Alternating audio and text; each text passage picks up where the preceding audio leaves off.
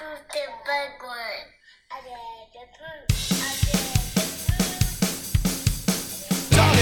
talking, talking through movies.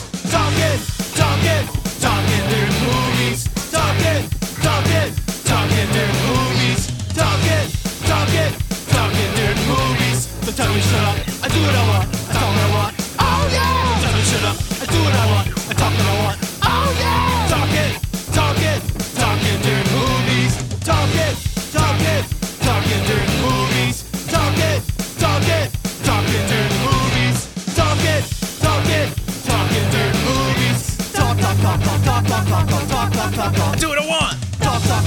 I do what I want.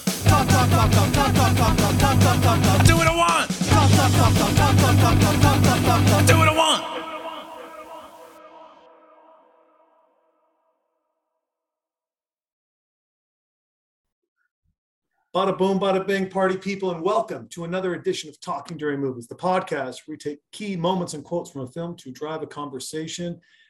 And today we've got a mix of artistry, thriller, insight, greatness in film, and also the perfect person to parlay along with it. Ladies and gentlemen, please welcome the often copied, never duplicated King of the Ring with the man who's got more books behind him than you do. I can guarantee that.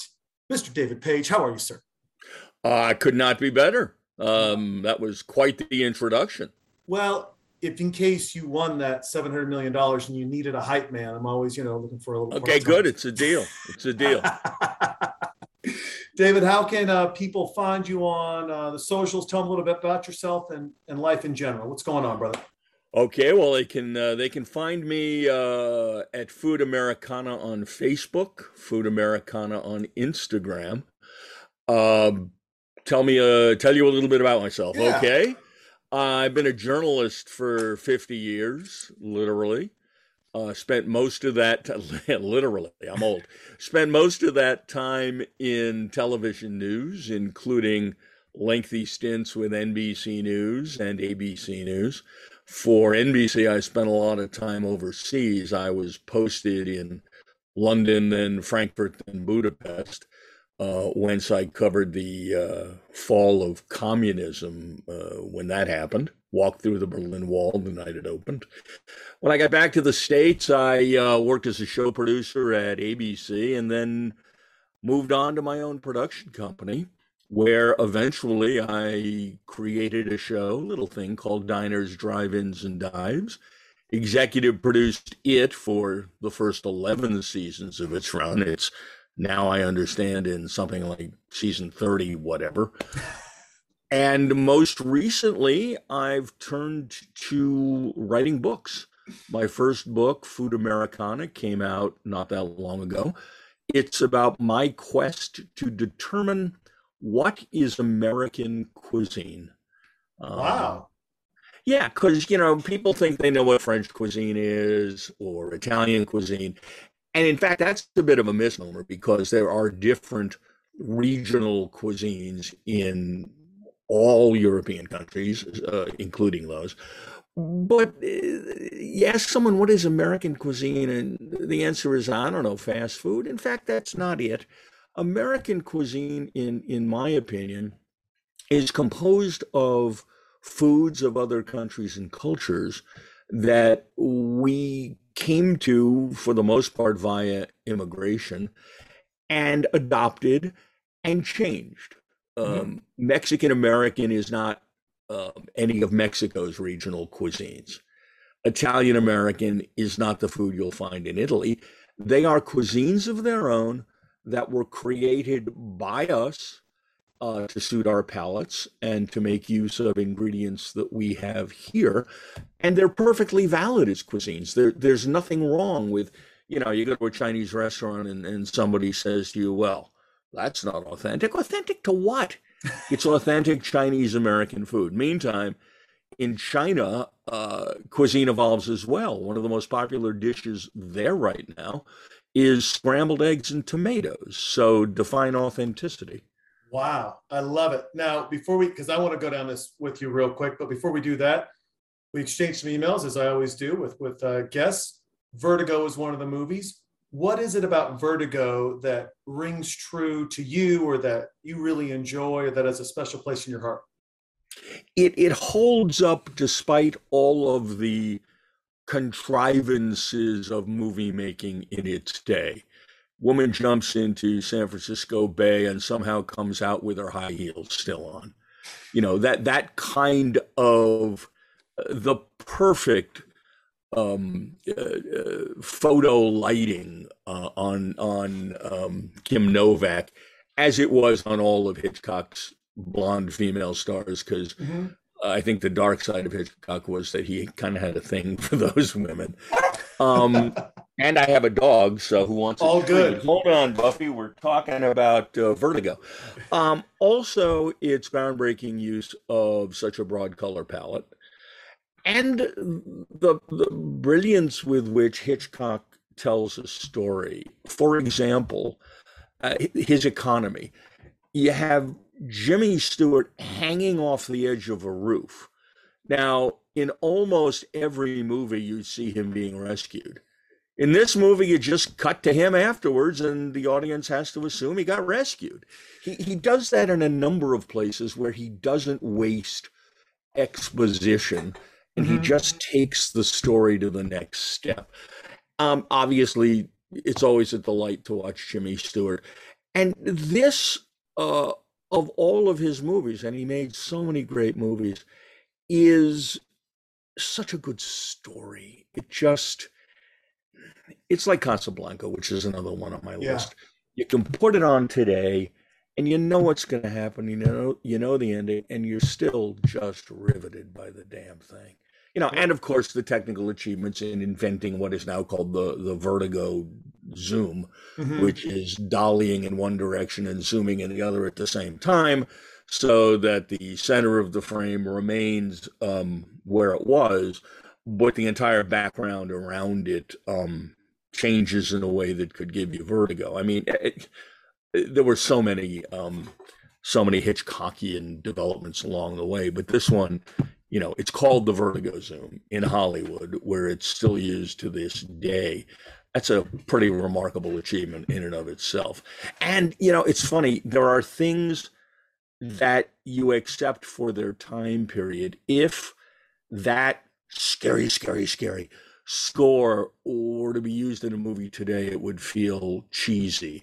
But Mhm. somehow in this film, it's just perfect from the very beginning. I mean, over the credits, it's it's like that old SCTV bit where where the the show host looks up in the middle of the movie and says, "Ooh, scary boys and girls." The thing is, it worked. Um, you know, Hitchcock was a genius, and this is a movie you can watch over and over and over again and enjoy. And and in the final analysis, I'm one of those self-professed movie critics who believes that movies should be enjoyable. I, I'm people will yell at me, but I'm not a huge fan of walking away from a Bergman film feeling like I want to slip my wrists. it's just I love it. All right, I'm going to hit play here. It'll be playing on mute in the background as we keep talking. Now, I want to. You started off in the news Okay. biz. I've, I, you know, I've worked. Uh, I've had the privilege to work with a lot of news people, and one of the things I've noticed in my 25 years of working with news people is those who have really experienced news, you know, really like traveled, gone, seen great things, seen horrific things, and everything in between they don't live in the state of hyperbole that I think news lives in today. Yeah. Um, look, this is not the news business that I was in. Um, I I was in. In fact, I'll go to the end of the story and then back up. I was line producing Good Morning America. There, there were three line producers, and every third week the show was yours, subject, of course, to the sign off of the executive producer. And I, I very much remember the day that she came up to me and she said, There's going to be a million dollar winner on The Millionaire tonight. This was when The Millionaire was big. And um, he's booked for tomorrow morning in the seven o'clock hour. Well, I knew right then and there the business had changed in a way that I just could not accept. And shortly thereafter, I moved on. in my day, uh, there were there were carefully enforced standards about things as basic as grammar. Mhm. People worked a long time to get to the network. You worked your way up. The correspondents were older. Um, over the years, as news became a significant profit center for the networks, uh, some things changed. Number one, in uh, I'm still feeding the dog It's all in uh, in in search of maximizing profits, there was a slimming down. The number of foreign bureaus was cut back. Uh, people like the famous Gil Milstein, who was the NBC News um, grammar and style editor, and you couldn't get anything on without Gil signing off. Those positions were eliminated. And following the advice, I think, of broadcast consultants who screwed up local news in many cases, the networks have gone to much younger correspondents who simply don't have the life experience in the field to know what the hell they're talking about. Additionally, the creation of KU satellite technology back in the 80s began an inexorable shift to hands off news coverage, where when I was in the Chicago Bureau for NBC back in 82, uh, early in the morning, the news director would walk up to you and say, uh, the bureau chief, go to Meigs, you're going to Iowa. Meigs Field, you'd get getting a Learjet, you'd fly to Iowa, you'd cover the story, you'd feed it, you'd fly home. These days, there's no need to go to Iowa to get pictures because they come in by satellite. And the difference between network and local coverage back in my day was that we were really good. When we smelled a story on the ground, we could we could follow it and sniff it out. I remember once during an auto strike, we were feeding our stories from WDIV in Detroit, a very good TV station. And one of their reporters came up to my correspondent, Jim Cummins, the late and great Jim Cummins, and asked him, How the hell do you parachute in here and get more in your story than I get in mine when I live here? Um, over time, the the quality and the standards of, of news coverage have fallen. Now, let me be clear about one thing. This isn't fake news. Um, it, it's not like they're making stuff up or they're employing an agenda. What they are doing, and I'm afraid that people misunderstand, and what they think is bias in the real world is simply ineptitude. And there is a, a great degree of ineptitude now Mhm. at major broadcast networks. That ineptitude does not, for the most part, apply to a handful of excellent newspapers like the Wall Street Journal, the New York Times, the Washington Post. I know people will argue that they have a bias this way or that. Um, I think to a great extent by story selection, the New York Times shows a liberal bias, but not in the way they cover each individual story. And, and they're not perfect. I mean, I just read a piece criticizing their breathless coverage of division within the Democratic Party. And I think it's a fair criticism. But again, uh, I, I think what it's reflecting is a critique of how a well intentioned reporter does his or her job as opposed to, um, you know, what, what people who watch Fox think happens, which is that a cabal of editors at the New York Times gets together and says, "Let's really screw these people." Eh, that- that's that's not the case.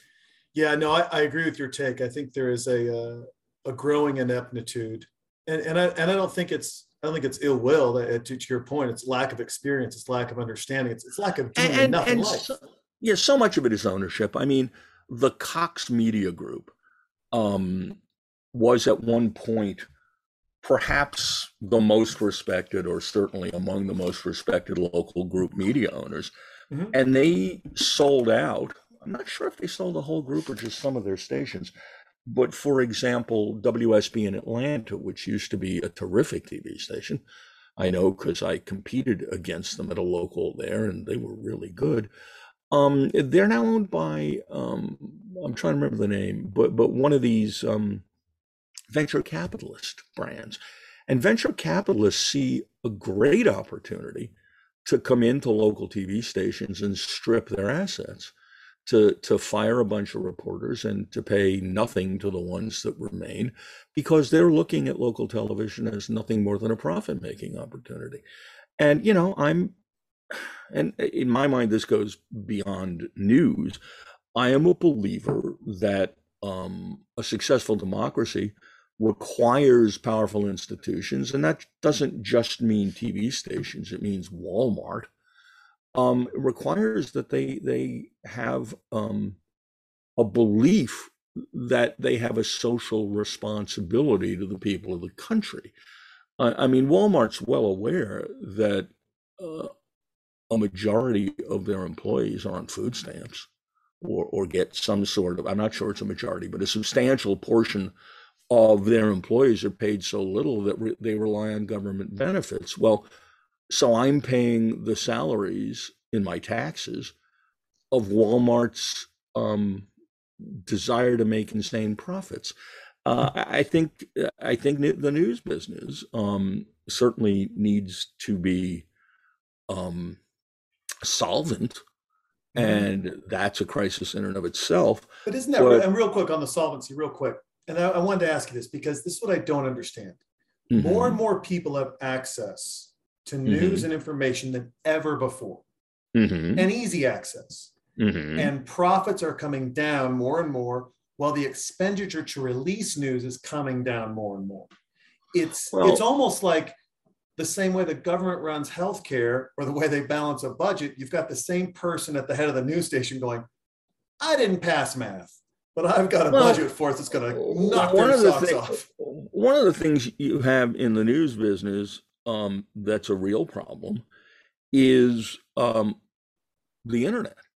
The fact of the matter is, unless you have adopted your print product to some kind of profitability as an internet first product, you're screwed. Number two, um, newspapers used to make a lot of money off legal advertising, the stuff that has to be published by government orders. So and so got a deed here, so and so was married, whatever. My understanding is a lot of that is now published online.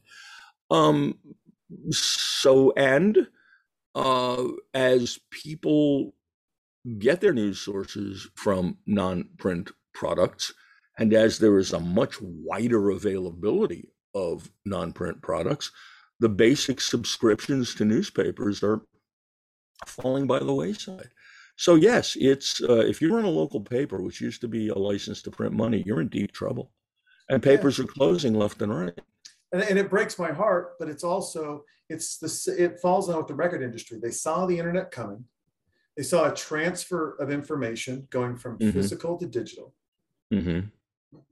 and from the outside looking in and from the reporters i talked to are like well we're still trying to figure this out it's like the people up top dug their heels in where everyone else is literally blowing their doors off figuring out profitability on the internet Yeah, and it's um, it's funny who gets screwed somehow, and I, I don't know enough about this to know the whys of how it happened. But artists are now making nothing yeah from, from music. It's, Oh, and I'll- and I'll- I, I don't know why. I don't I don't understand the details. I, I can tell you, and I can tell you the solution. If, if musicians, Okay. if you're an unsigned musician, if you're a signed musician, I'm sorry, you're screwed two ways to Tuesday.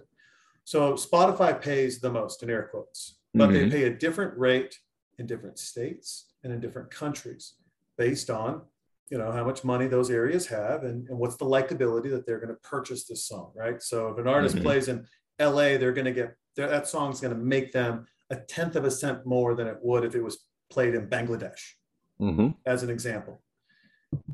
And if you're an artist and you have your own app or you have your own website and you want to play music that you've created, but it's owned by one of the big labels or a small label, Mhm. you can have 10, 20 seconds in your website and it'll transfer you to a player. That player being on Spotify, YouTube, wherever they're engaged the most or that, that label gets paid the most.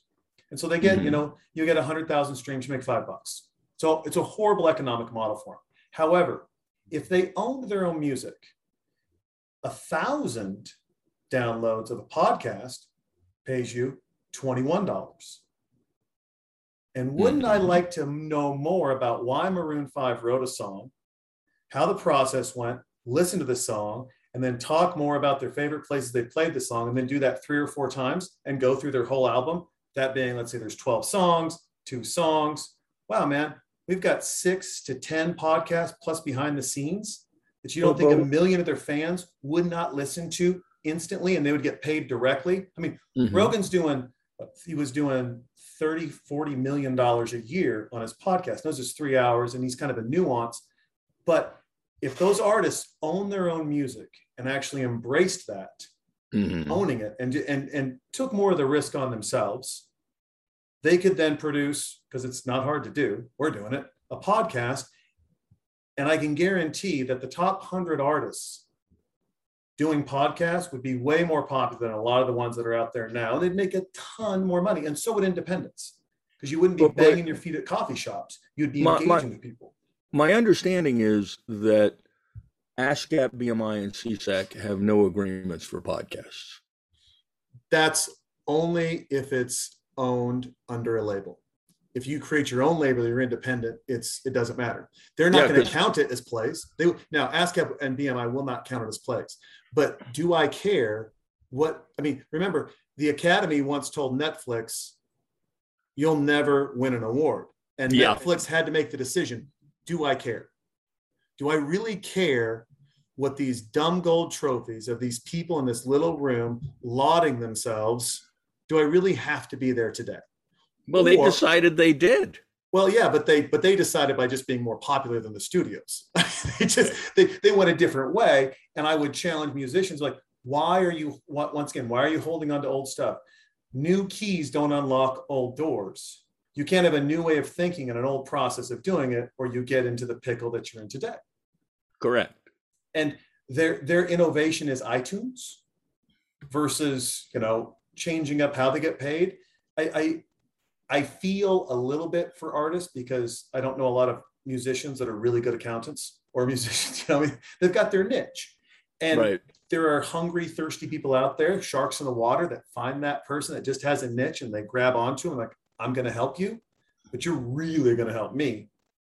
And uh, you know, I, I think a, a bigger shakeup's coming. I think I think podcasting, in my humble opinion, is is really showing a different way to attract media uh, or a different way to be in be in media, and at the same time attract people.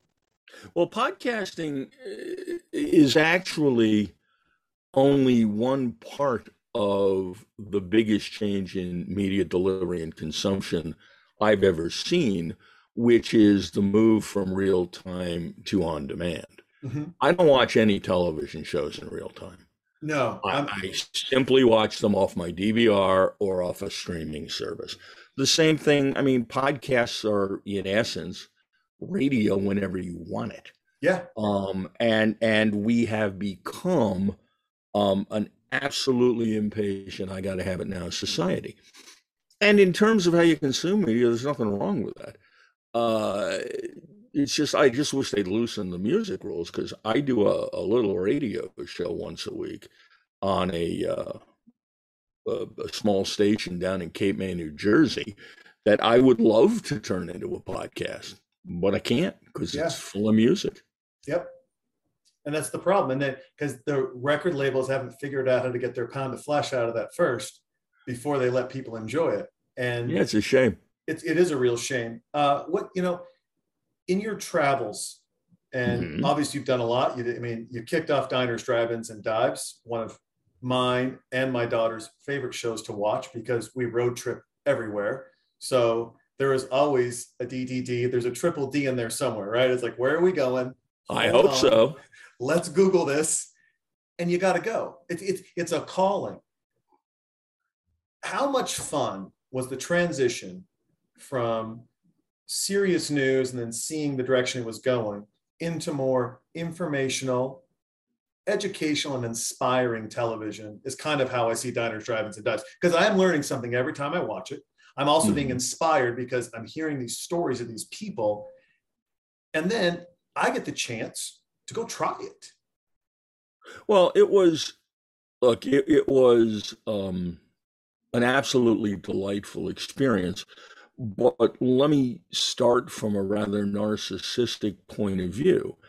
after decades working for bosses in television, um, I was allowed in this particular case to create a vision and then fulfill it. it its uh, interference from the network was pretty minimal. Mhm. And uh, when we did disagree about something, I was a pretty impassioned advocate for my position and generally won. Um, with a couple of exceptions when the notes were correct at one point um, in in pursuit of pace uh, for a few shows we weren't lingering on the food long enough after moves to them and uh, that was pointed out to me and that was right but for the most part i was one of the few people in television who got to decide this is what i want to do and then do it Mhm. to the standards that I had set for myself. Now, you make judgments in there. 95% of the places we booked turned out well. 5% of the places we booked when we got there didn't meet our standards. So we walked out. Now, years later, when the network found out about that, they said, Why didn't you come to us for more money for those? I said, Because I, I signed a deal with you. It's a fair amount of money and this is my problem. Um, I, I uh, audio sweetening, where you go in and if people are familiar with the term Foley, you create sound effects to to match what's on screen. It's hard to get good sound in a restaurant kitchen because of the um, the hoods blowing air. So I used to spend literally 23 hours sweetening every half hour show and a half hour is really 22 minutes and 30 seconds of content so i basically spent an hour for every minute of the show working with sound because that was important to me because i knew and more people should know that when you're dealing with especially food where people can't smell you're down and they can't taste so the two key ways to experience food are not available to you you're left with only sight and sound it's really sound as much as anything that drags you in. Hearing the scrape of the spatula as you flip that burger, the sizzle from that burger, it- that, that was very important to me. The, the point is, I did it my way, and Mhm. and that that felt very good. And and you you mentioned um, uh, you used some word about benefits from the show. The thing I liked about it was, um, and I didn't know much about well, I knew a little, but I, I didn't know a great amount about the the realities of the independent restaurant business. And as I came to learn, it's it's economically very tough. The margin Yep. is very very thin. And I came to learn that we saved a bunch of restaurants that were on the verge of going into bankruptcy. Um, and that felt good to me. I, I really enjoyed that. Yeah, I mean, you, you you jumped right into my next question, which is because I just I'm blown away. I mean, I've talked to some of these people. I, Mhm. I, I, I mean, obviously, I'll talk. I, I love to talk to people, and I I get a cruise. You ought to have a podcast. Yeah. and I mean, I've sat down and talked with them. It's amazing. It inspired, I mean, Diners, Drive-ins, and Dives inspired something for me that I do with my friends. So we, I live in Austin, Texas. We've got a ton of small towns and little hole-in-the-wall places, 200 person towns, but within 200 miles of us, 100 miles of us. Once a quarter, I grab a buddy. We book a hotel room in a 500 person town with seven churches and two bars and one restaurant and you spend the weekend there you leave on a friday come back on a sunday you get to know damn near every person in town you know you've, you've had every beer on tap which is usually three bud bud light and something crazy like dos Equis. really no, no, no. Wait, well, hold on, hold on. Uh, don't you have Shiner and a long neck? Uh, they'll have that on, not on draft. They'll have it on a long neck. They'll A do long neck, Shiner and uh, they'll do uh, Lone Star, you know, in the can or in the Right. bottle. But it's, uh, you know, it's it's amazing. And then you get to go in, and they're so excited to see a new face. We went up to this place. I don't even know the name of the town. It was it had, the the town had four churches, three banks, one bar, and the bar was called the Horny Toad. And we were probably 30 miles from it, in this restaurant. And this gal goes, "Listen, this area used to be dry, about 30, 40 miles away from me. They got one bar. It's called the Horny Toad. You got to go check it out. She neglected to tell me that the Horny Toad is stuck in 1974. Yeah. It's 2021. Do they still smoke in the bar? Yes, they do.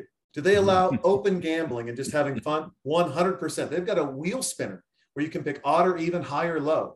$5 a spin. Got to have three people. Let's gamble. Does the kids' volleyball team show up there after they've had a match to eat a burger? Mhm, they do. It was so wild. And you've got these old farmers sitting around, you know, and they're it's the Saturday, it's kind of their day off. Later in the afternoon, watch a little college football, smoking cigarettes, drinking beer, you know, and the guy's passing out the jerky that he that he just made from from hunting Ooh. season. Real Ooh. good. You know, and they've got food. They're like, hey, Tim, Tim, don't you away all that jerky. People got to buy some food around here. I'm playing that stupid wheel. I win a couple times. This gal goes, I'd like to play. My buddies with. He's like, let's all play. She's one of the moms of the volleyball team. She's like, all right, girls, I got five dollars here. We're gonna win. We'll spin, we tie. So we got it. we got, you know, two people got got the same number. We got all got to pitch in again. So it went from 15 to 30. I win 30 bucks, and you see these kids like they're not getting ice cream now because their coach gambled away the five dollars for their ice cream scoops. So I walk over to one of the girls. I'm like, hey, kid, come here. She's like, yeah. I'm like, is that your dad? She goes, yeah, but bring your dad over. Just randomly giving kids money. That's weird. Yeah. I mean, her and her dad walk over and go, hey, listen, man, obviously this is just fun for me. I want you guys to have ice cream, but get two scoops. There's 20 bucks. One Nice. for the team first. If there's enough left over, you can hook these adults up. The adults know? can right? He laughs hard, shakes my head, he's like, thanks, man. I'm like, come on.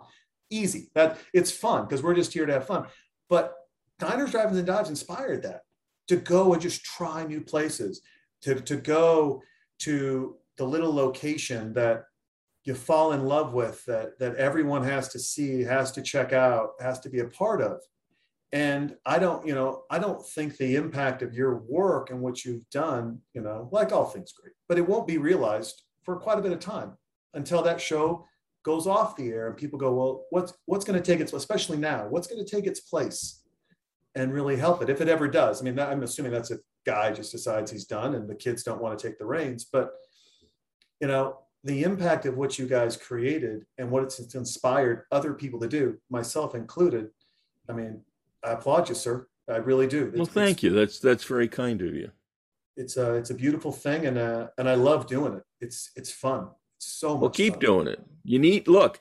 This is a, a an even tougher time for independent restaurants. The the pandemic killed thousands and thousands and thousands of them.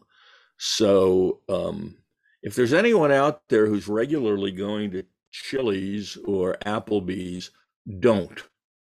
Please go to some restaurant owned by a mom and pop where the food's better. And while Applebee's will pretend to tell you that they're your local joint, go find a real local joint.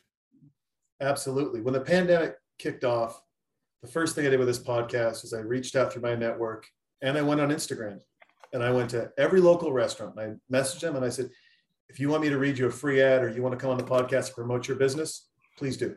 I will do it all day thing. long. That's a Because- good thing. I just I don't want them to go away. I know too many small chefs, you know, little restaurants owners. We met this gal at this as a Junction Bar, Junction 86 or 84, right Mhm. outside of um, right outside of uh, Gatesville, Texas. Owner's Where the hell is Gatesville, Texas? It's probably 50 miles, 70 miles east of Temple, in the middle of nowhere. I actually know where Temple is. It's okay. and so we're, I mean, and this has got one main street. All the businesses are bordered up. It's got a couple of hotels. It's Baptist church country. It was a dry county up until a couple of years ago. And she's on the outskirts of town. And I meet Debbie. And Debbie's like, and she she employs all the kids, she all the seniors she can to work in her restaurant. She employs as many as she can. And you've got 15 kids running around this spot. There's no doubt, there's not enough work for 15 kids but Debbie's trying to help the town out. And she's Yeah. doing her best. And she's talking about the struggles and but how she saved up because of the good years. We got to sit down and hang out with Debbie. And she got to tell us her story and how much she loves Elvis and why she's got the chandeliers in there and why it's so damn bright in her restaurant. By the way, she's right. She's right about Elvis. She is right about Elvis. And it was just, and I, I encourage people, man, you got to do that. You got to get that experience. We the first night we were there, we meet this young lady. She's got a little a little uh, wedding band ring on. And I go, "Oh, are you married?" She goes, "Just got engaged." So happy. Oh, And then and just go- back from sales. just back, and I was just like, "Man, I wonder in this town who snagged up this pretty young lady." She said mm-hmm. she's, you know, 22. I don't buy that. She looks like she's about 17, but she's serving drinks. So please tell me you're 22. Well, the next night we go in and there's this young man behind the bar, handsome guy. Where are you from? Oh, I'm not from here. I'm from Houston, Texas. I'm, oh man, that's mm-hmm. awesome. He goes, Well, you know, I had some problems being in the city. So I came out here. And now I'm kind of stuck here. I'm like, why are you stuck here, man? It's a car. You just drive whichever direction. He goes, Well, I got engaged. I'm like, You're the guy Oh, you're the one. you're the guy. I go, well, congratulations, man. Your your fiance is a very nice young woman. And he's like, oh, you met her? You're the guys who came in last night?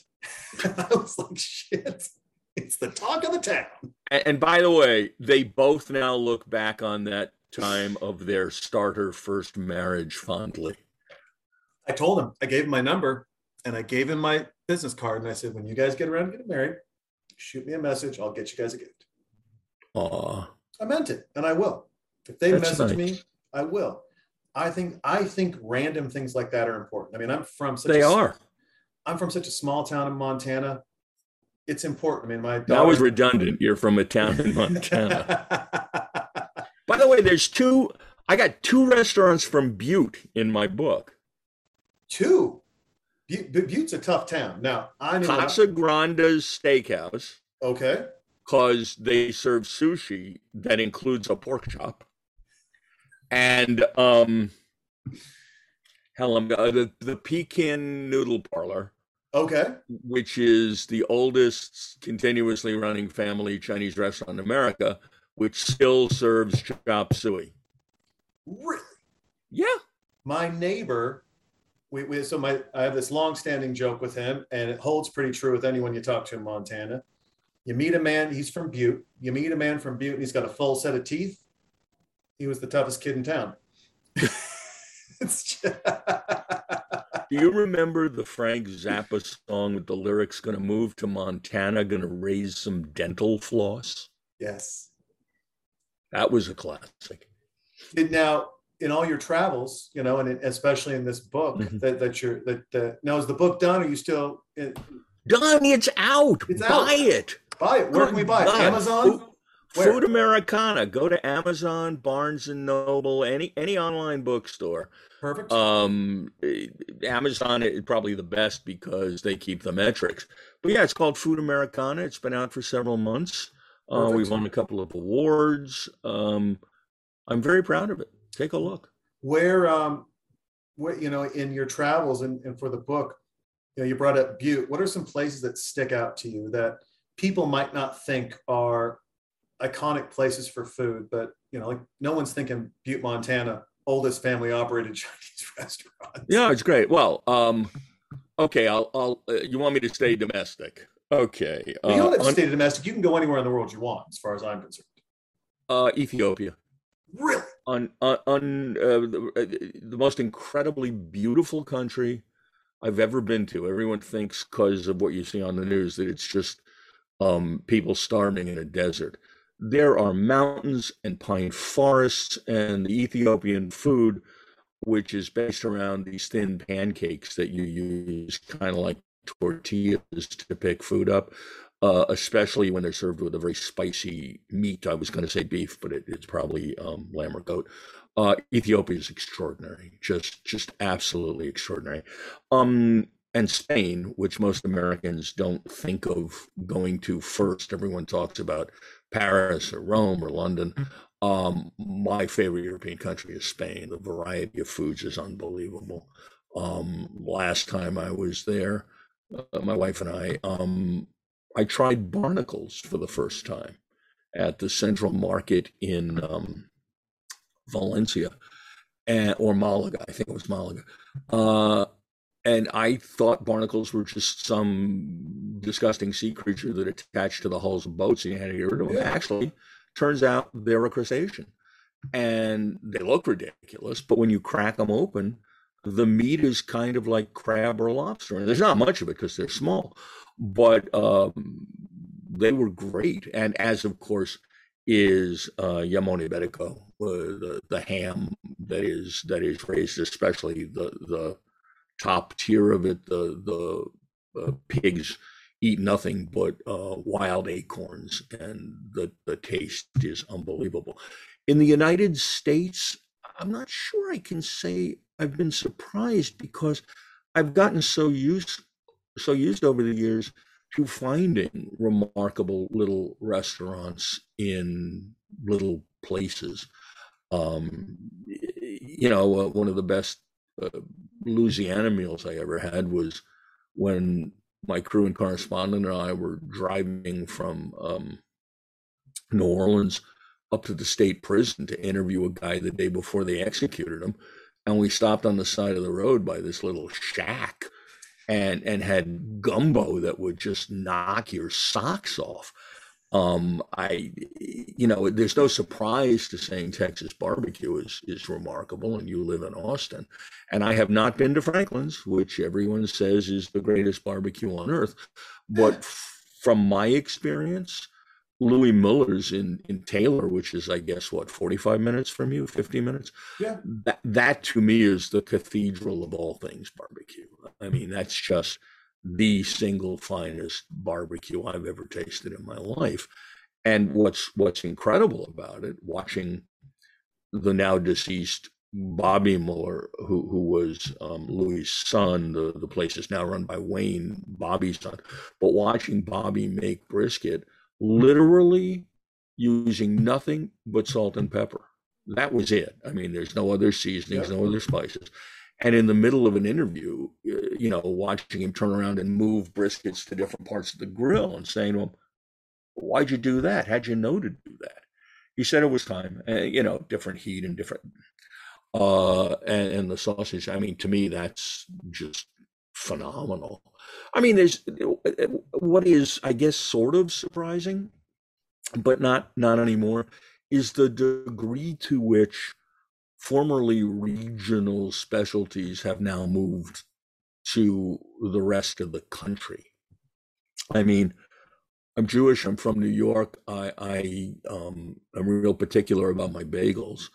That kind of handmade boiled New York bagel can now be found in many, many places where I hate the word artisanal, but where artisanal bagel bakeries have opened up. I mean, there's a place in Denver called Rosenberg's where not only do they make the bagels by hand, they, they smoke their own salmon and, and other traditionally um, Jewish appetizing store fish like sable, but they treat their water to mimic the chemical makeup of water in New York City because of the old, well, belief anyway, I'm not sure it's true, that it's the New York water that makes New York bagels so special.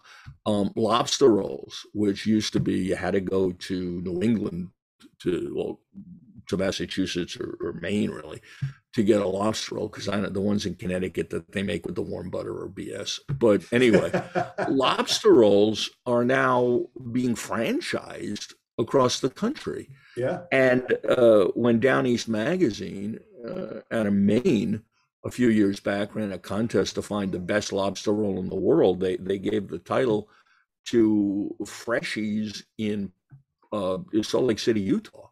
Now, Freshies is run by a couple of transplanted New Englanders, but the concept of finding such a high quality lobster roll, uh, you know, by the Great Salt Lake, is kind of remarkable.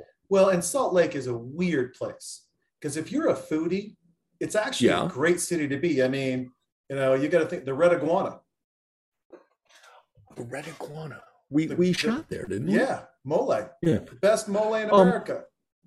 Well, there for- was it, it's a strange place i remember when i used to go there working domestically for nbc you had to go to a special corner of the restaurant to buy an airplane miniature Yep. buffy i'm talking to have alcohol i don't know if that's still the case but i also know that they had a place there called the new york oyster bar Mhm. Buffy, please, that that made um was a heck of a dinner restaurant.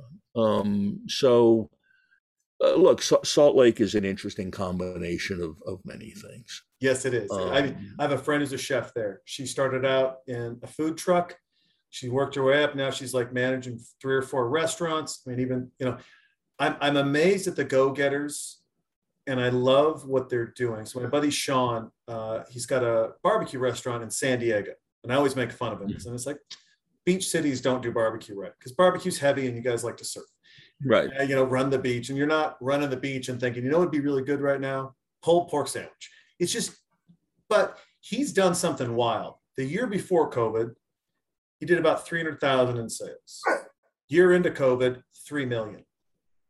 But even Excuse more me? Delivery, I assume. delivery, yeah, delivery pickup started started.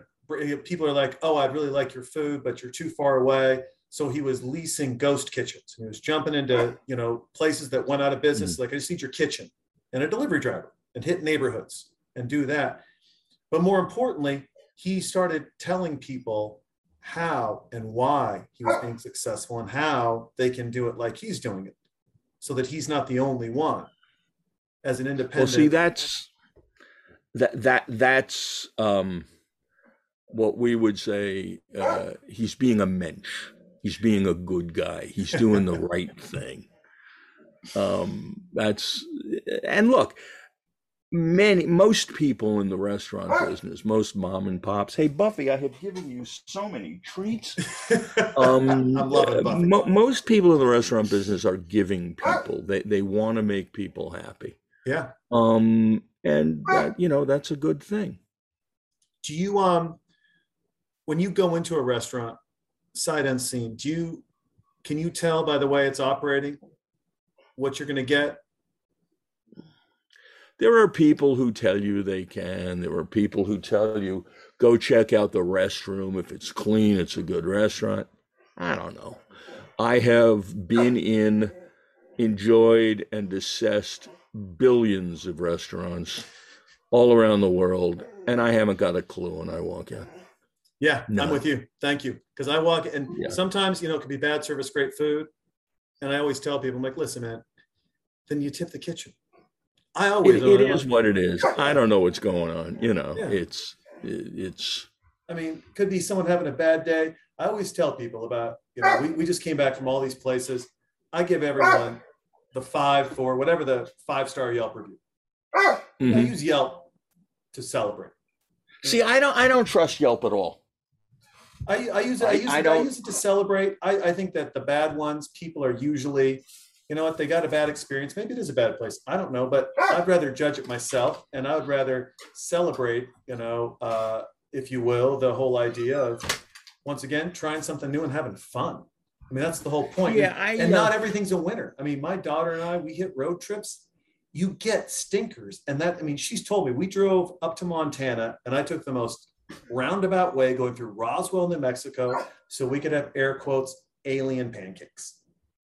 Because Oh, at that Area 51 place? yeah, and I was like, this yeah, that's a tourist trap from way back. yeah, and the pancakes weren't that good.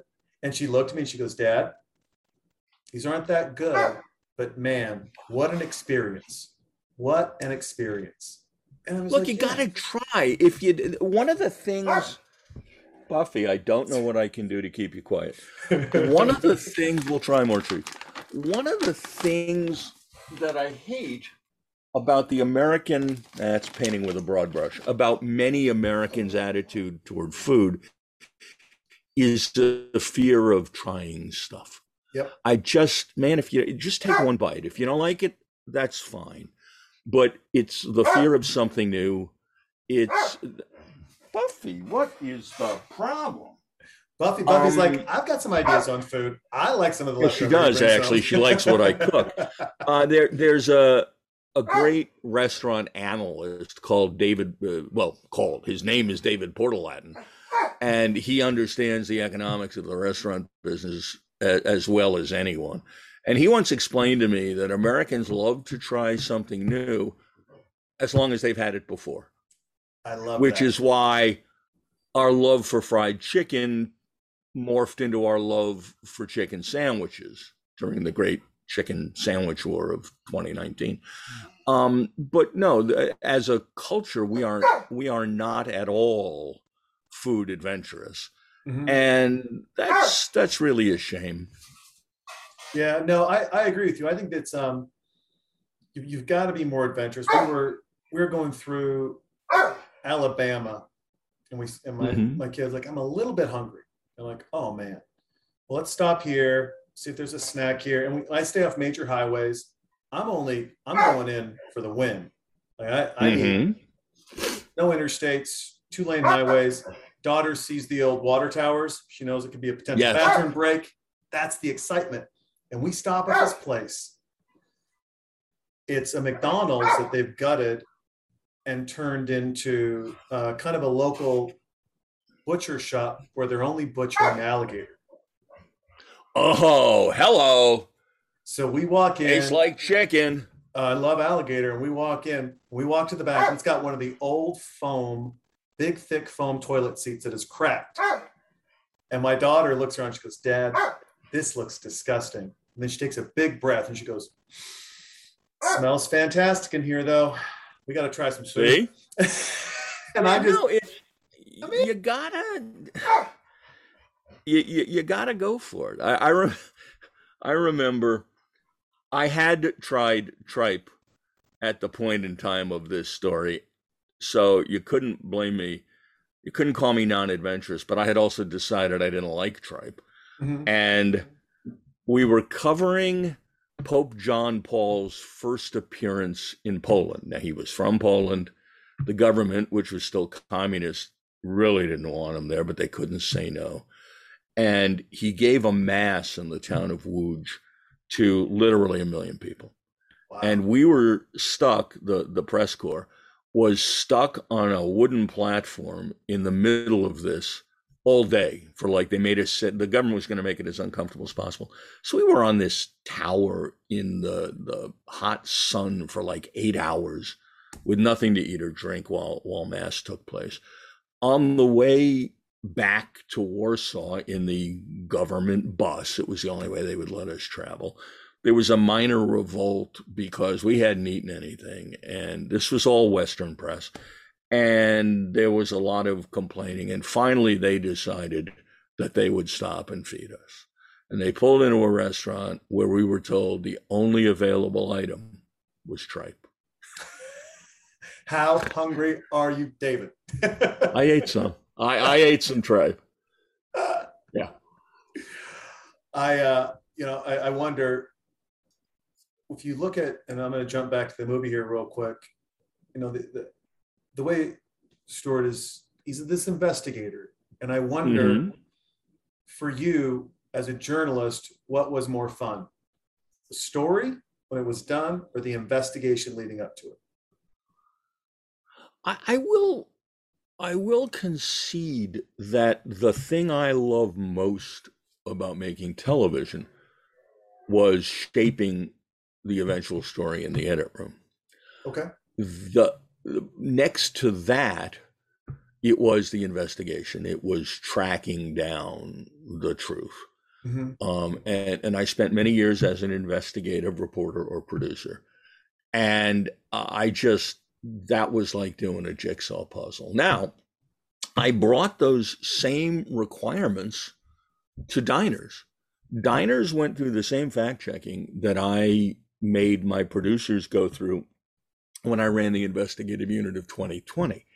I wasn't going to be one of these food shows that made stuff up Yeah. if if it, it had to be right it had to be true it had to be accurate and there's a lot of tall tales told in the name of food journalism you know uh, if if you believe those stories everything worth eating was invented at the st louis world's fair no uh, or or louis lunch in new haven connecticut uh, created the first hamburger i like louis lunch to make a good hamburger but there's no real evidence they were first you know it's that sort of thing No, it's true. You know, it's um, I, I hear some stuff. I'll watch some shows, and I you can inst I can pick out one because I've had the privilege to work with journalists for so long. I can pick out the fakes Right. real quick, right real quick. And uh, you know, listen, those some of those shows are still popular and good for them. uh, just not my cup of tea, right? I want, I, you know, I, uh, I like it when people are celebrated, not belittled. I like it when businesses and ideas are uh, can be challenged, you know, or or thought of, you know, they, they maybe see the world a little differently, and you can like it or dislike it, but it's just open and honest. It's not contrived. Right. and that's it's one of those. It's I, you know, I wonder if you take a step back and you're looking at news and television in general, it seems to me that there is a time and period now where we've lost an angle of ownership or responsibility. Like we just don't take it anymore. You make a mistake, yeah, but the next show's tomorrow, so we just got to go. Versus There- that Yeah. pause, that ownership. Well, it's look, it, it, it again, I don't believe it's well, depend. I mean, I, I think Fox makes it up left and right, but legitimate media outlets are are not slanting things on purpose, in my view, for the most part. But there's very little accountability. You know, Yeah. uh, look, and that's been traditional in journalism. The the headline goes on page one. When it turns out to be wrong, the retraction goes on page 37. So In smaller print in the back. yeah, you know, um, and it's exacerbated by by an interesting debate that's been going on. When when the internet started, there was a decision made um, to um, a- and either legislation or regulation passed that uh, decided that internet um, entities were not publishers. They were simply pass-throughs like the phone company. Um, and you know the, the idea was uh, to keep them in business it, was going to be tough to check stuff well you know what um, in my view uh, facebook which makes gazillions of billions of dollars a year should be subject to the same standards that apply the libel laws that apply to the new york times I agree Um, 100%. and if if there is untruth that damages someone, they should be able to sue you for libel. And uh, I, I, you know, it, there's a big debate about this. Uh, obviously, they don't want that to happen, but uh, it, it's one of the, you know, there's responsibility that comes with free speech, and the way it's built into our system is you can say anything you want, but um, if it hurts someone and is wrong, uh, you may have to pay them. Yeah. And that system, while imperfect, has worked pretty damn well over the years. I, And I um, I just I, I don't understand why it can't be applied to the internet. No, I mean, I, I look at, especially with the inception of the internet, I, I've always said two things. Uh, you know, I, I think it really rings true with what you said. One, there's a great price for the freedom of speech, and one hmm that we do not write a check for, and that's education. Yes. You know, yeah, listen, it's one thing to have the world at your fingertips. It's another thing to decipher what it means to have the world at your fingertips. And we're not, we're not Mhm. getting that piece. We've cut that Yeah, piece out. And but see, there's a flip side to all of this too, which is I'm a First Amendment absolutist. Mhm. I, hello, lady. Pardon me, I have another dog. hey, look at that. like to go out. nice. Nice move, thus revealing the bookshelf as a facade. Um, Eh, eh, I'm a First Amendment absolutist. I don't know if you can remember, if you're old enough to remember this, but there was a time back in the day where a neo Nazi group wanted to march in Skokie, Illinois, which Yeah. was full of Holocaust survivors. And it was the ACLU, a heavily Jewish organization, and specifically Jewish lawyers from the ACLU, that fought in court for their right to do it.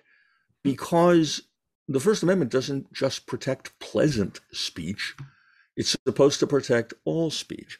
And as much as I believe that um, it's irresponsible, for example, for Facebook to be posting a lot of what it posts, I I want the um, the old libel law system to be the punishment for that. I am deeply distressed by conversation among legislators to, in essence, force them to control their content in a certain way.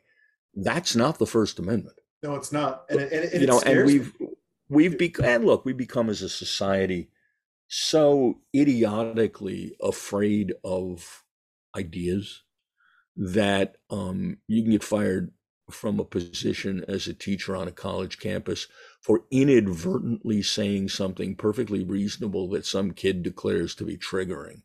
I I mean, we're we're we're such um, we're so afraid of words.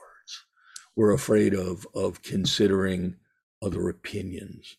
We um, and I think to a great extent it's a, uh Gen Z and millennial thing. And I think it is because everyone got a participation trophy when they played soccer. And now I'm the cranky old man on the roof yelling at the kids to get off my lawn. Hey, I, I'm the cranky old man yelling the same thing. I, uh, I don't, I think accountability, responsibility is one thing. I think pre-censoring or, you know, it, it, it blows my mind. One, you'll have them, whether it's YouTube or Facebook or Twitter, they'll have, you know, Instagram, they'll come together and they'll be like, hey, we're not going to allow this piece of information to go out. We're just not because it's mm-hmm. harmful and it's going to hurt people. And that seems good. But one, I need to know where the idiots are. So one, You can't protect me from myself. you can't.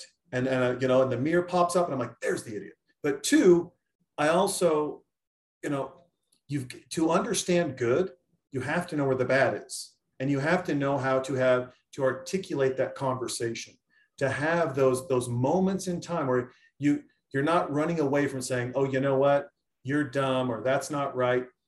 That's not a response. Or, you know, let me just tell you what the CDC says. And then just listen to it blindly and just run forward. And I and you know, it's amazing. They'll take certain things off, they'll leave psychics on who steal Mhm. money from people, who lie to people they, over the phone, doesn't know that's okay. Flat Earth, okay, because it's kind of funny. Well, that's that's that's against science. Both are against science. So why do they stay another thing goes? Like, well, it's a different kind of protection. And now we're getting into this layering thing, and it becomes almost like religion, right? God said, don't do these two things. But I'm afraid that you're not going to quite understand it. So I'm going to put a fence a little wider out. I'm going to say, don't do these four things. So you'll never do these two things. And then someone Mhm. else comes and says, well, actually, there's six here because that's going to lead to this. And so we're really just going to hone all of these things out. And your thought process is eliminated. Your ability to not just you know, debate, not argue, debate is gone. hmm And now you've pushed people into dark corners to sit and fester. Mm-hmm. And that's more dangerous to me than anything else.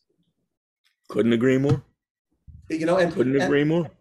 and I, I don't think people understand too. You can disagree with someone and still have a fun conversation with them and still respect them. hmm hmm I I got to take speech and debate in high school as a class to understand how to communicate. And when I taught college, I made people give speeches on things that were polar opposites to what they believed in. I made them do it. I mean, I was, on a, Absolutely. I was at a Christian college and I said, You are giving a speech in front of your 100 classmates about the Mhm. benefits of condoms and why premarital sex is awesome, Especially in a communist country. especially. That's right. Go have premarital sex in Bulgaria. Fantastic. And so the guy's like, I can't do it. I goes, what? I go, do, do you have, you know, do you have props? It's like, what? I'm like, you're giving a pre, you're trying to win me over. Yeah. He passed out condoms and you'd have thought he was throwing out little cancer sticks. People are avoiding them. And I was like, you dummies, it's plastic, it's rubber. Are you serious? You're scared to touch this? Well, Yep. it might incite me to have sex. I'm like, this is why we're having the class. I taught one, I just wanted to realize the power of language and also Mhm. understand. And, and I want to run this past you because I, I could have been wrong this whole time. And if I am, I've got a lot of apologies. To. mm-hmm. I wanted to show people that the, one of the reasons we have a problem with communication is inherently the roots of where communication is manipulated from. And so what I said is, is at first, everyone write down all the horrible things you'd call a woman or a minority. Just write them down on a piece of paper, as many as you can think of. Well, you couldn't get away with that teaching today, but anyway. No. This was 1999. And they said, okay. I got all the paper and then I wrote down the sections and I wrote it down. And you saw everyone from writing it down to now they're reading it on the chalkboard. hmm And now everyone's like, I mean, it's really uncomfortable, really uncomfortable. So we're going through and going through, and I'm writing more stuff down, and it's getting quieter, and you can just feel the tension in the air. Go, Would anyone like to read these? Not a hand goes up. Mm-hmm. I said, All right, now here's what I want you to. I want you to look at. I'm just going to point to them. We're not going to say them out loud. That's fine. I'm going to point to them, and we're and you guys raise your hands when you think it's it's the most vulgar, it's the most hurtful thing you could say to that group. Circle. I said, All right, now look at all these words up here. Is there any one of those words you can call me that will have the same impact that would have on these groups if you call them those words? Any of them? There is just silence.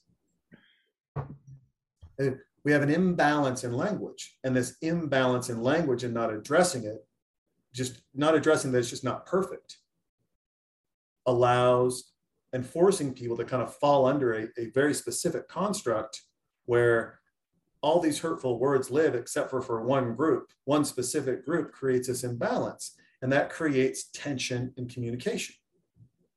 Probably could have taught that a lot differently but it was the best way i knew how. Oh i think you froze on me. Did i lose david? I see his his eyes are closed folks and i don't know if he's agreed with me or disagreed with me. This is oh he's going to come back i think. Here we go. Okay he's he has stepped away. I think his internet got a little catch up we'll just keep going. Right now um i think they're in the they're in some wild forest. Uh looking at oh yeah they're looking at the oldest tree uh, outside of san francisco. Uh, obviously a green screen in, in some capacity but still uh, lots of fun. And uh, yeah this is and i know we're not talking a lot about the movie part of people but we're uh, we're, we're getting after it. And it is um you know, this is, this is fun stuff. This is the, these are the things that I live for. Right here. There he is. Guess who's back? Oh, you've, you've you're you're muted there, sir. What the hell happened? Yeah, it's the internet. We're talking about fun stuff. We're we're now we're That was the it was the NSA cracking down. but that so yeah that was my my process was walking through and then showing people inadequacies in, in language and saying hey just be patient and understand that language impacts people differently not saying i don't think we have to go to the extremes where we're at today right where No, it's it's it's fascinating. I mean, we we were at what I thought were friends.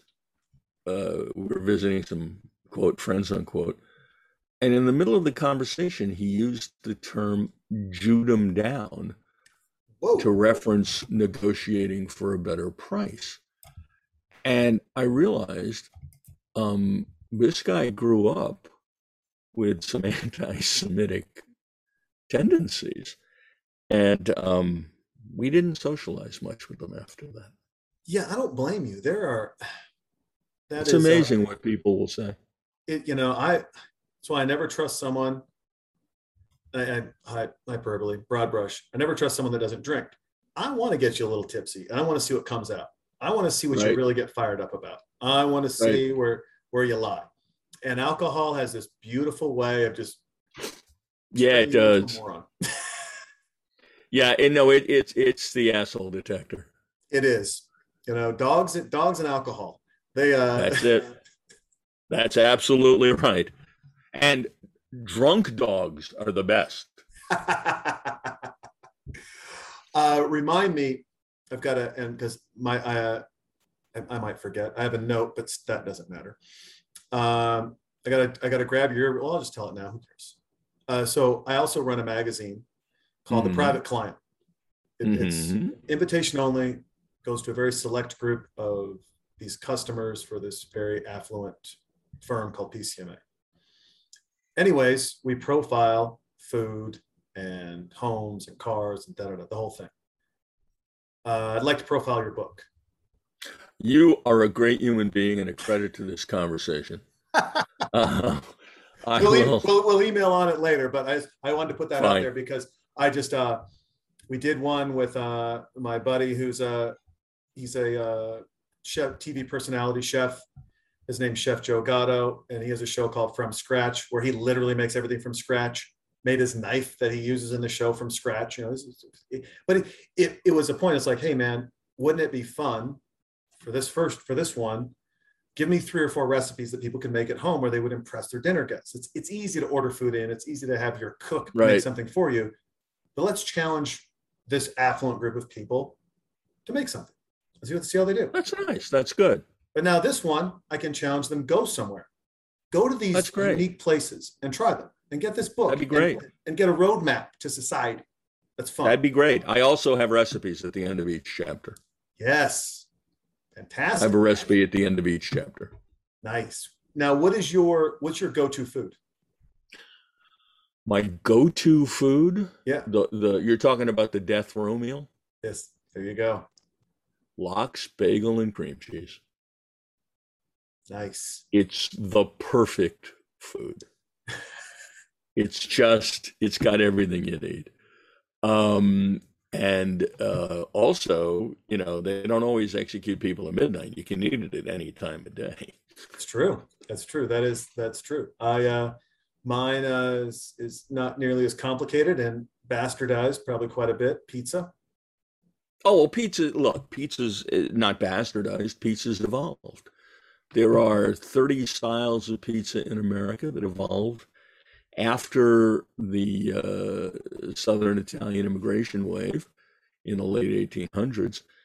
Um, you know, they came over here, uh, especially folks from Naples, uh, where food, where pizza had been the food of the poor. I mean, what what's cheaper or more obtainable than some dough and some tomato? And that's all it was. If if you had a couple extra bucks, maybe you'd get some lard on top. But basically, it was the the, the cheapest, poorest food you could eat. When, pardon me, when the Neapolitans arrived here, they found um, a changed set of circumstances. For for instance, American wheat had a different protein level than uh, the wheat in southern Italy. American bakers used coal-fired ovens, not wood. So right off the bat, you were making pizza with a crispier crust than than they were used to. Mhm. Uh, and as pizza over time spread across America, uh, regions, uh, individual pizza makers uh, who were then copied by others, invented regional styles. Uh, there, there's there's nothing bastardized about St. Louis pizza made with Provel processed cheese that includes, among other things, liquid smoke. It's what pizza evolved to there. Um, in Buffalo, pizza is served with um, cup and char pepperoni. It's a pepperoni slice that is um, uh, specifically curls up when it's heated, and you end up with a nice pool of grease Roni cups. inside it.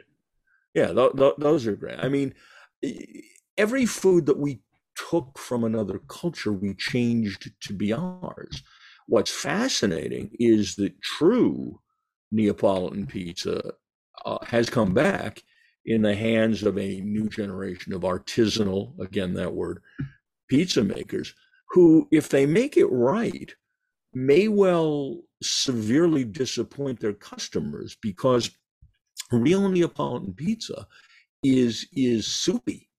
It's not crisp, and and the middle of it is incredibly wet, And it is not what most Americans expect in a pizza. Tony Gemignani, who runs a number of pizzerias in Northern California, is a 13-time international pizza champ. He's one of the leading lights in the pizza world, and and for the book, he allowed me to participate in a, uh pizza making week long pizza making class he was he was giving.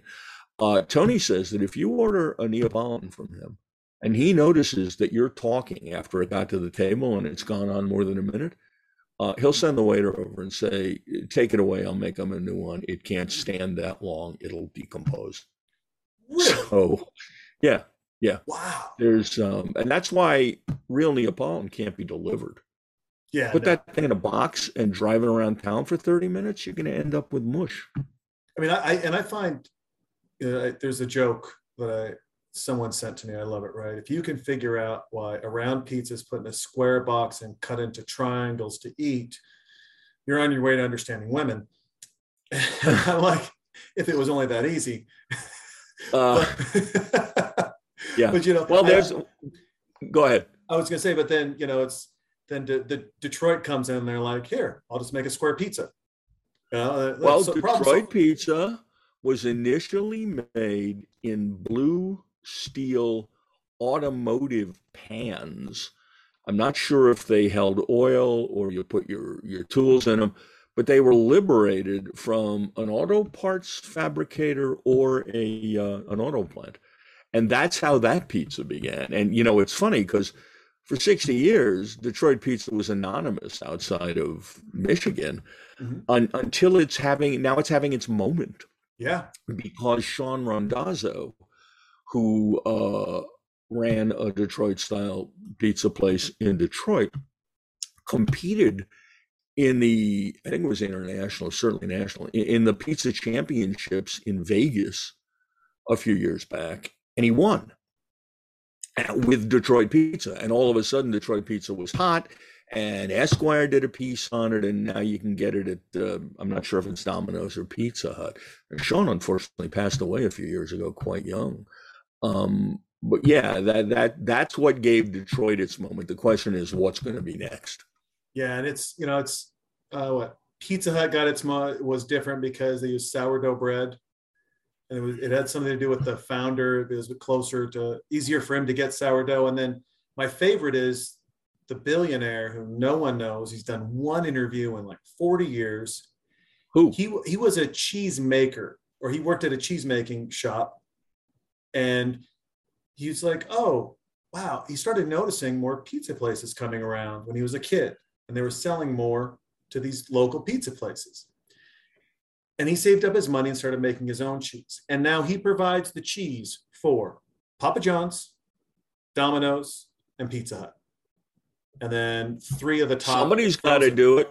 and three of the top frozens, right? And someone's got it. He's, he's a billionaire now. And he's done just like one or two interviews last 40 years. And everyone, you know, they write these stories about him like once a, you know, once every four or five years, like uh, the man behind all the cheese that you eat. But I Well, love it more- because he started as a kid, just and he saw something as a kid. More power to him, but I would rather be pushed off the Vertigo bell tower than eat one of those commercial blah bland crapola pizzas. I'm with you on that. I'd rather, I mean, we make our own. I love because I love the experiment. I, I, you know, we were, I had some, I had a buddy over, he's from Chicago, and my daughter was like, hey, let's make pizzas. And I said, all right. not I've deep dish, please, not deep dish. That's Oh. a casserole. See, it is a casserole. I'd never made deep dish before. So I got some Oh, dough. you didn't. I made, I, made, I did a small, in a small uh, cast iron.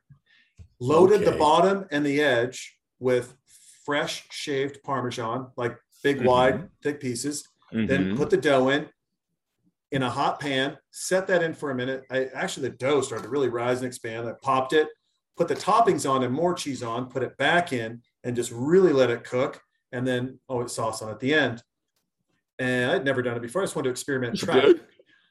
i didn't need it. Uh, i don't that's too much that's too much dough for me. It just is. He loved it. Yeah. he's like oh my goodness. He goes jay this is this is really good chicago deep dish pizza. How long have you been doing this? And i said i just made it up today and he gets so mad at me because he's like, I'll come back and ask you to do this. And you will. Okay. And it will be completely different every time. You see, that's my problem. I'll make something, and my wife will say this is fantastic, and then she'll ask for it a week later, and I won't make it the same. yeah. Yeah, no, it's But I, you know, but it's I- funny. I was just in Florida with my wife to visit her mother, who is an incredibly active 103. And mm-hmm. we said, Where do you want to go for lunch tomorrow? She said, You know, I haven't had pizza in a long time. So in Delray, Florida, Delray Beach, Delray, whatever, we, we go to this local pizzeria. She said they started going to 30 years ago, which is owned by a guy out of New York. And the pizza was phenomenal, unbelievable. wow. It was, I mean, I live in New Jersey, home of good pizza, and this stuff was absolutely top. And then mommy, two pieces with extra cheese and pepperoni at 103. Yes. We did. yeah. Uh, my favorite pizza spot is in Kalispell, Montana. And it was an old mafia boss who came and opened up this place. and they've got that thick, bigger chunks of cornmeal that they throw in the oven first before they put the dough down. Yeah, to, to yeah, I mean, that's this place is so old school. You walk up to a window, you know, like I'd like to order a pizza. And they go, okay, where are you sitting? And then it's got a, a little drawn map to the left of the register, and it's just these t- t- squares with numbers on it. And you're trying to do the quick math, and you're like, I think I'm uh, 11. They're like, okay. And then they just give you a stack of napkins. You can go to the bar and you can get a beer, maybe a soda if it's available, or for sure a water for the kid. And it's in an old ice house, so there's no windows. Sawdust on the floors, and uh, yeah, this guy was around for a while before uh, the family that got arrested. The banker that was investigating them, he committed suicide by stabbing himself in the back four times. He left a note. worst case of suicide I've ever seen. The guy had incredibly long arms. Yeah. and really wanted to die. I mean, obviously. And it, you know, You know, was- you got to be careful. When when we were shooting the diner's pilot, Mhm. we were shooting in a diner uh, across from a refinery in New Jersey in Linden, and this was guy's first day shooting with us ever. And he's doing great. He's back behind the counter, but he keeps joking about the mob and that if he doesn't get the order right, we'll find him somewhere dead. And I finally dragged him outside and explained, Guy, you're in New Jersey. At least one guy that I can identify at the counter is packing a gun. Can you please put an end to the mafia jokes? please. My, my one of my dearest, one of my my wife's dearest friends, one of my dear friends here in Austin. Her one of her first jobs, she worked at a pizzeria in New Jersey, Mm-hmm. and she's like, "Oh well, a lot of mob people. Just the facts of life. I mean, uh, yeah. Hey, you know, it- I, it- we got a family friend who became a lawyer because her father was in the mob and the feds were after him. So, hey, Hey, um, she's a hell of a cook. A hell of a cook. they you know talk about from scratch i mean that's from scratch from from back in the day like, no no no Yeah, but it- you do it You know, it's interesting. That's the evolution of Italian American food. When dirt poor Italians came to America, they were astonished to find out that even if you were poor here, you could afford stuff like meat. yeah And that's why meat intensive Sunday sauce, you know, what used to just be a marinara sauce now was being made with prosciutto or pork ribs or veal. The whole tenor of, of cooking uh, started to make tremendous use of items that simply had not been available back home. It's kind of like my grandfather when we would, you know, he escaped Germany ahead of the Nazis. And when we would go to dinner anywhere, if there was not bread on the table, he insisted on a bread basket being brought out. Not that he would ever eat it, but he damn well wanted to know it was there. i like that i like that a lot there's um i'll bring back sean at kelly barbecue real quick uh, you know his, his grandfather raised him was from romania and he escaped uh, and learned how to speak english and became to america because he learned how to speak english from a doctor that was there who Mhm. was, you know, helping the kids out, doing the checkups, international doctor, and took a shine to him. And the uh, the stories that Sean would tell about his grandfather coming over, you know, and he ran restaurants. And he had a. It was interesting because his his grandmother's Asian, she's Japanese. So you have, you know, Bulgarian food, which is like, hey, there's a table, fill it up, right? Whether Right. Eh, use your hands, get in there. Like it's there, the more the merrier and Japanese food is so so just specific, and there's there's a method for every single thing that's on or not on that Yeah. plate. Yeah. I said, "What was that like?" And he goes, "Maybe the man I am today. Like I know when to be specific and and really go after something, and when to just say, "Come to the table." Nice. And and food taught him that. You know, and, and Nice. that leads to my question for you: is like, do you think people truly understand what really food brings to us not just as far as nutrition but i mean you, we've got we've got No, more it- food tv shows than ever before and no one ever no one spends it like i'll watch let's say top chef my Mm-hmm. favorite part is when they're eating the food around the table not when they're critiquing it when they're eating it Mhm. Yeah, I I am no fan of food competition shows. Yeah. I think it, it it it's like having I don't know a clothes washing competition. The point of food isn't to yell and scream. The point of food isn't to run around.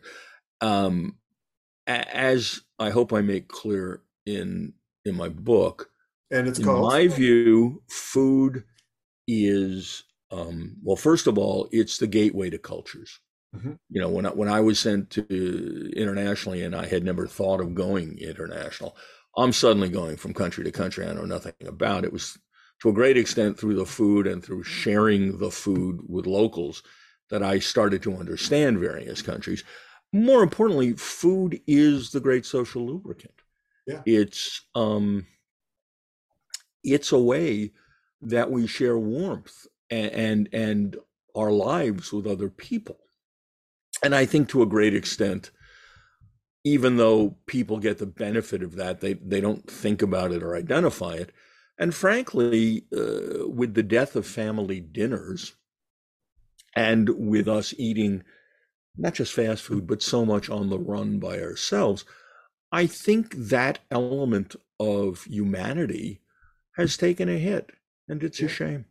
I, I couldn't agree with you more. One of the things that we're doing and that I love to do, I mean, we quarterly, uh, you know, we have big dinners. I get my master sommelier buddy. He brings some really fun wines or mixed cocktails in.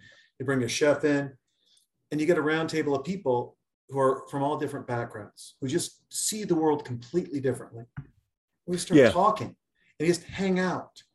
Yeah. And it's you know it's well okay i see where you're coming from from there and there's there's no and the funny thing is everyone's like oh don't talk about religion don't talk about politics don't talk about sex like these are the first things we bring up why because they're not taboos the only taboo No, they're thing, not. And I hate when I lived in Minnesota, if you tried to discuss politics at the table, you were told not to. yeah It's something I care about. Why can't we talk? We don't have to agree.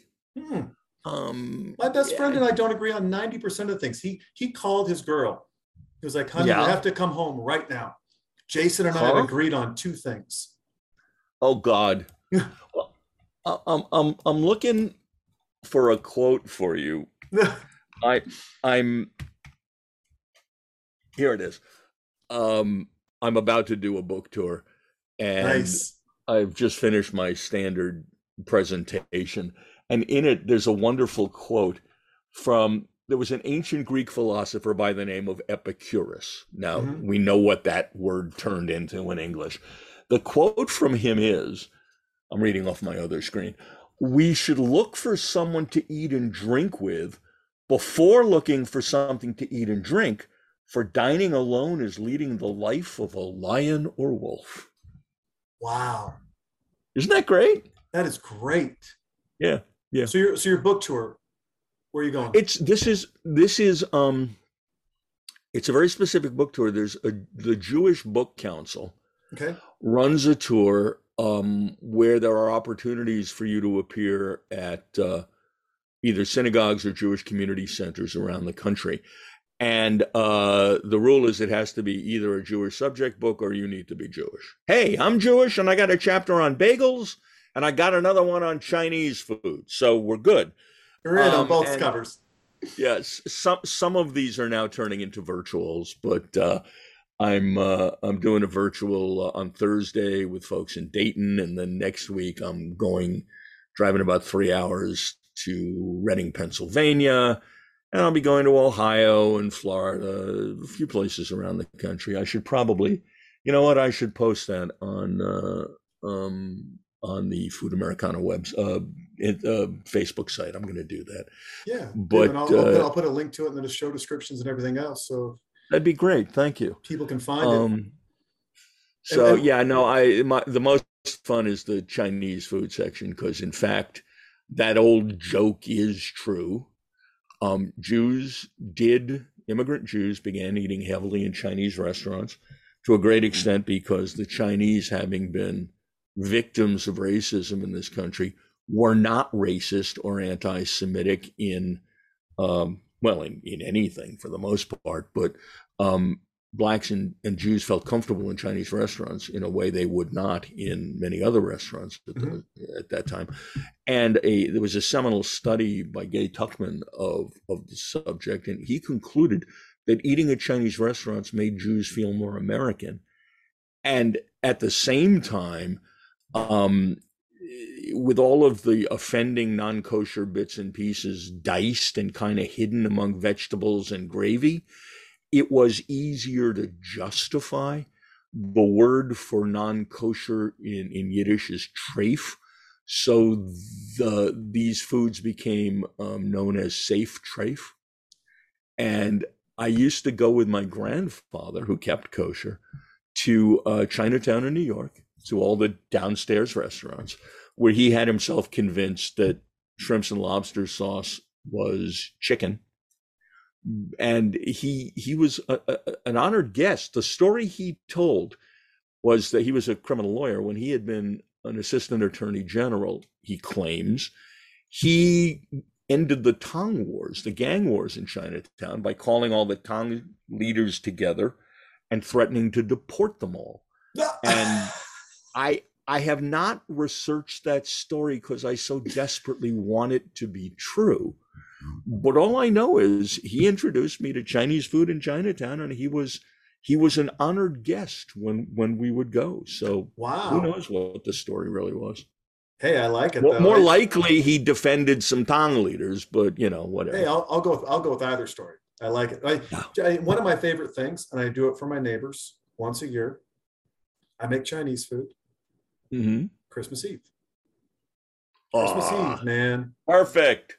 Come on, I got 20 people in my house. My wife's Perfect. looking at me like, "What are you doing, you idiot?" And I'm like, making Chinese food and loving it. You know that the old joke: a Jewish guy and a Chinese guy meet, and the Chinese guy proudly says, "You know, our culture is more than four thousand years old," and the Jewish guy says, "That's nothing. Our culture is more than five thousand years old." And the Chinese guy says, "Where did you eat for a thousand years?" it was the desert coming down Yeah, from heaven. we had It manna. from heaven. Fine. That's what it was. No, it's it's it's uh it's something that my family, you know, I was introduced to by my by my real dad Oh, And that's nice. when my mom on her second, third marriage, third marriage, uh her husband, he was uh he was from New York and his family, that's what they did on Christmas Eve. It was just a thing. You know, in, Perfect. White, in Whitefish, Montana, we uh we had Jimmy Lee's and it was, you know, run by an overweight white guy, and that's fine. But the food was it was good. And then, you know, I'm out here in Texas, not a lot of good Chinese food options. I remember the first year out here, I looked Yeah, at my it's a little wife rough. and I was just like, You, you got to go with what's there, dude. you do and it's it's like the the most consistent not the best but the most consistent is either chinatown or Pei Wei. And that's you know and, it's the hours that they're open. And when i can get it you know the thing is if you're not prepared chinatown's booked out. They're like we're not taking any Yeah. same day of orders. Okay sorry. Yeah, yeah. you, You, gotta you got to find do what someone you got to do.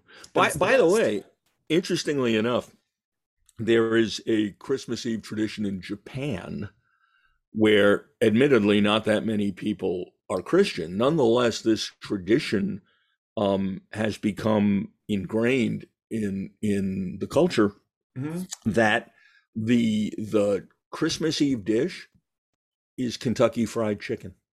really?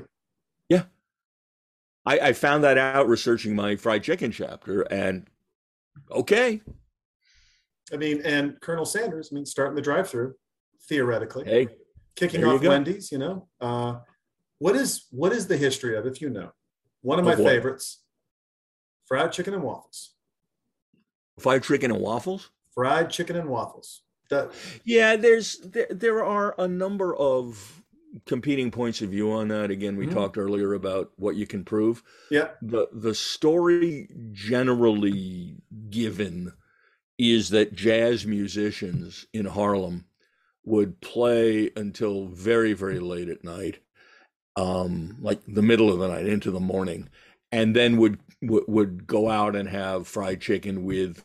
That was the dinner half of things, and waffles were the breakfast side of things. ah There, there are many people who dispute that and say that fried chicken and waffles were a thing before that, and nobody knows how it started. I assume, you know, one day somebody put the two together and it worked. Mhm. But the I can't tell you how it happened. I can tell you that the way most people claim it happened probably wasn't true. Which is not to say that jazz musicians didn't go out and have that dish, yeah, but uh there seems to be a belief that they're not the ones who caused it to be created. I mean, I I remember being a kid from Montana. I moved down to Southern California, and You went to Roscoe's. I I didn't go to Ross. There's two there's two years of my life that I'm very mad about, and it was the Mhm. first two years I was down there. I never Mhm. went to a Wahoo's because I didn't understand the idea of having fish in a taco. I thought that was going to be gross. Kid from Mhm. Montana, because my idea of fish is trout, brownies, brookies, you know, pike. I'm not thinking of other, you know, what, what did Yeah. you, what did you, my grandpa, I always tell people this. I go, they, I don't know if my parents wanted me around or my grandparents. My grandfather would take me to the ranch at seven, hand me a fishing pole, a tackle box, and a sandwich on a thousand acre See you in ranch. a go, while. There's the river. It's called Deep Creek for a reason. who, cares, who cares about rattlesnakes, mountain Yeah. lions, bears, wolves? Who cares about Don't fall in and drown. Thank you. Don't fall in and drown, and I will find you. Don't come find me. And would let me fish all day. And if I caught enough fish, that's what we had. And my grandmother would pan fry it, do you know, thick breading, cornmeal, call it a day. So I, I missed out on two years of Wahoo's. and I know Well- Wing, who, who founded Wahoo's with his brother. And now every time I'm in SoCal, I eat their food uh, voracious as I can because I, I love their food. And, uh, you know, the, the same thing goes with Roscoe's. I was told fried chicken and waffles, and I thought everyone was making fun of the hillbilly from Montana, trying to get me to drive up to LA, ask for this thing, and get made fun of. Two Hey, years. you know, with the whole cross-cultural element of food, there is a uh, there's a group of historians who believe that the fish taco, Mhm. using fried fish, was actually created in Mexico uh, on the coast by visiting. Uh, I guess they had moved there, Japanese, who brought the concept of tempura to Mexican cooking. Um, you know, so e- everything's when you start looking at what came from where, it's it's fascinating etymology. It you know, uh, uh, Spanish food heavily using tomatoes and potatoes. Mhm. Those came from the New World. Th- those didn't exist in Europe until, um, well, it's called the Columbian Exchange because Columbus opened the door, but there were, you know, successive waves of explorers. And uh, those were among the items brought back to Europe. European venereal disease and other diseases were among the items brought to the New World. yeah, it wasn't a very fair trade. Uh, you know, do I, pref- see? I prefer tomatoes.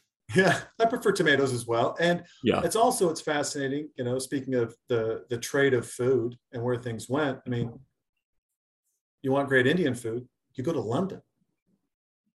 Yes, well, but understand something. Um, the the um, that was all the result of um, the UK's colonialism Mhm. back in the day, and the number of people they had posted to India, and it's also the reason uh, people drink IPA. Yes. IPA was invented because extra hops helped preserve the beer on the long boat ride to India. Yeah. And I'm not an IPA fan, but hey, I'm a, I'm a all across outside of the mainstays, Bud Miller Coors. I'm an all. However, at the Horny Toad, I you know I'm sitting around these guys. I'm not ordering some fancy IPA. I looked right in the. I said, "Smokey and the Bandit me," and the kid looked at me. The bartender he goes, "I don't get it." And every old timer around that bar goes, "Good Lord, give that kid a yellow belly." And and he's still confused. And finally, you just hear someone out of the back corner go, "He wants a Coors." Like, you know, when I went to college in Oklahoma, you still couldn't get Coors east of the Rockies. That's right. So it was a prized item for me to bring home. It was only later that I realized I hate Coors. Um, Yeah, I, I only like Coors in certain situations if because it reminds me it's You can like whatever kid. you like. You don't have to Yeah. defend Oh, yourself no. for liking Coors. I, I did a series after Diners. We syndicated a series on craft beer, and I, I learned a lot about beer. And at the end of that series, all about craft beer, I realized that my favorite beer remained what it was going in the Budweiser Budavici or Pilsner Urquell that I used to find in my hotel refrigerator when I went to Czechoslovakia, which is now the Czech Republic. And you, you give me one of those, and I'm a happy guy. I uh I, I I'm I'm situational on beer. Yeah, As a- if, as a- if as you're thirsty, that's up- a situation to drink Yeah, it. that's true too. But as a kid growing up, like if I want to be nostalgic, I'm gonna grab a Coors because it reminds me of fried chicken and Keno at the Chicken Shack in Helena, Montana, with my dad, where he would give me a Keno card and five dollars, and that's how I gambled to make my money. Yeah, well, Right. see, food sense memories are the strongest of all memories because they give you something highly tangible to remember. Mhm. Um, I'm going to talk about that in, in my presentation on, on the book tour. The fact that so much of what happens in life comes back to you through my, my daughter, when she was eight or nine, she's 28 now, asked me one day, I was talking about some place I'd been, and she said, uh, interminably and rather pompously, um, and she looked up, she said, Dad, how come every time you talk about a place, you talk about the food? Um, and to a great extent, it's because uh, those memories trigger the other memories. Mhm. You know, I, I I was right before the first Gulf War. I was I agreed to go into Baghdad when he said uh, self-aggrandizingly, very few people would, and uh, I was there quite a while, and then the government threw me out, and uh, I called the the Rome bureau to book my travel. I was living in Frankfurt at the time, and I asked them, "Listen, I'm fried. I, I haven't had a vegetable in forever. I'm exhausted. Um, I'm dead. Would you mind booking me a stop in Rome at the Hassler Hotel atop the Spanish Steps, which at the time was considered by many to be the greatest hotel outside of Asia in the world?" Um, and we could do that back then. There wasn't a whole lot of corporate cost cutting in those days. So they booked me into um, a room in the Hassler, and I, I said to them on the phone, I said, "Could you ask them? Tell them I haven't had a vegetable since whenever, and I'd appreciate I'd appreciate a room service caprese, you know, the tomato, mozzarella, and basil after I check in." So they check me into this nice, not overly large, but gorgeous room on the top floor with a little tiny balcony. And seconds after I'm in the room, there's a knock on the door, and a room service waiter comes in with the absolute biggest silver tray I've ever seen in my life. And he sets it down. Maybe it was on a table, I don't know. Anyway, and it's got this huge filigree dome, and he pulls it off. And there's more caprese there than I've ever seen in my life. There must have been 30 pieces. And I said to myself, there's no way I can eat this. And then I went and ate it all. And I had tomato juice from these incredible Italian tomatoes just rolling down my face. And the mozzarella was, you could still feel the cow or the buffalo. I don't know which kind it was. And to this day, that sense memory is is Rome to me. Um, Mhm. Everything else stems from it. But when you say Rome, I think caprese. It's weird because when you say tomatoes, I think Greece because I was in I was in Greece and I was eating them like apples. Yeah. The, the sweetness, the fullness of the flavor Yep. was some was a tomato I'd never had before in my life. I'd never tasted anything like that. Because they haven't genetically engineered them to be round and durable for shipping. That's what has happened to the American tomato. It's been bred not for flavor, but for durability. Now, I live in Jersey, where every summer, for a brief period of time, honest to God, ugly, misshapen Jersey tomatoes become available, and they're the best on earth. Alice Waters admits that. Um, but the rest of the year, because we insist on having every seasonal food available to us at all times, throughout the rest of the year, people eat crappy tomatoes. I'll tell you, in Spain, one of the finest dishes in the world is they toast a piece of, of bread, you know, not white bread, but European style bread. They cut a tomato in half and they rub it across the surface of the bread. and it all just kind of pulps in there. And then they top it with a little salt and olive oil, and it's to die for. Sounds delicious. Mm. I mean, when, the wife and I we had our uh, our wedding and our honeymoon in, in Thailand, Nice. and to your point on food, uh, one I felt bad because we'd go to these places and they see two Americans like, "Would you like a steak?" You know, and it's the most No. expensive thing on the meal.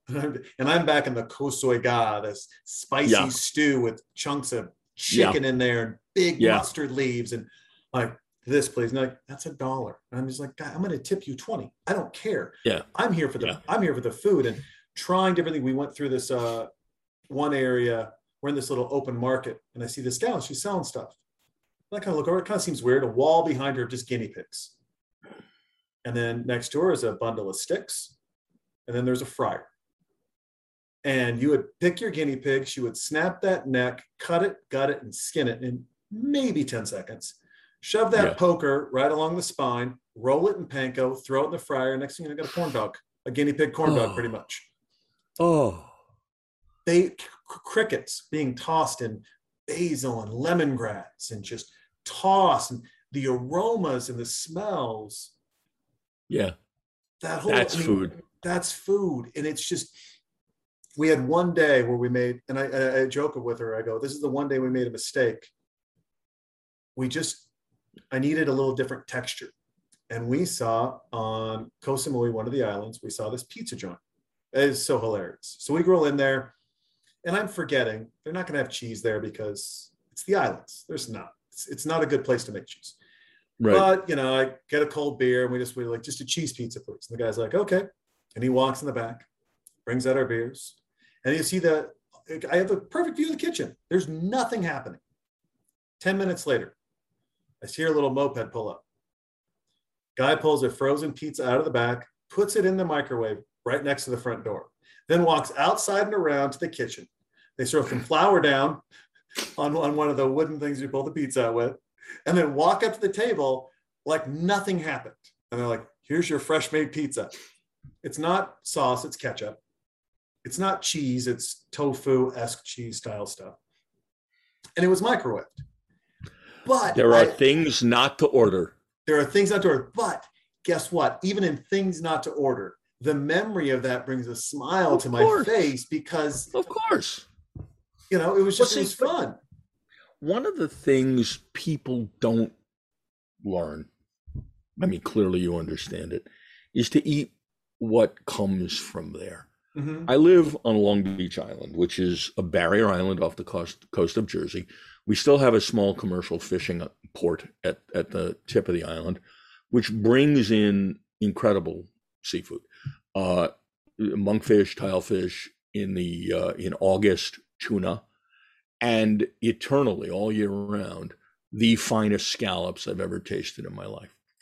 And then uh, during tourist season, if you're in a restaurant, you see tourists eating fried shrimp, not scallops, not to, nothing local. I mean, eh, the shrimp came from Indonesia. It's frozen, and if it was any good, you've just killed it by frying it. Mhm. Eat when I go someplace, I find out ahead of time what do they harvest there, what do they specialize in, and that's what I want to try. Yeah. That's it. No, I'm, I'm with you. One of my, I used to live in Seattle and I could get a, a, uh, a loaf of sourdough, Tabasco, butter, and mussels. Mm-hmm.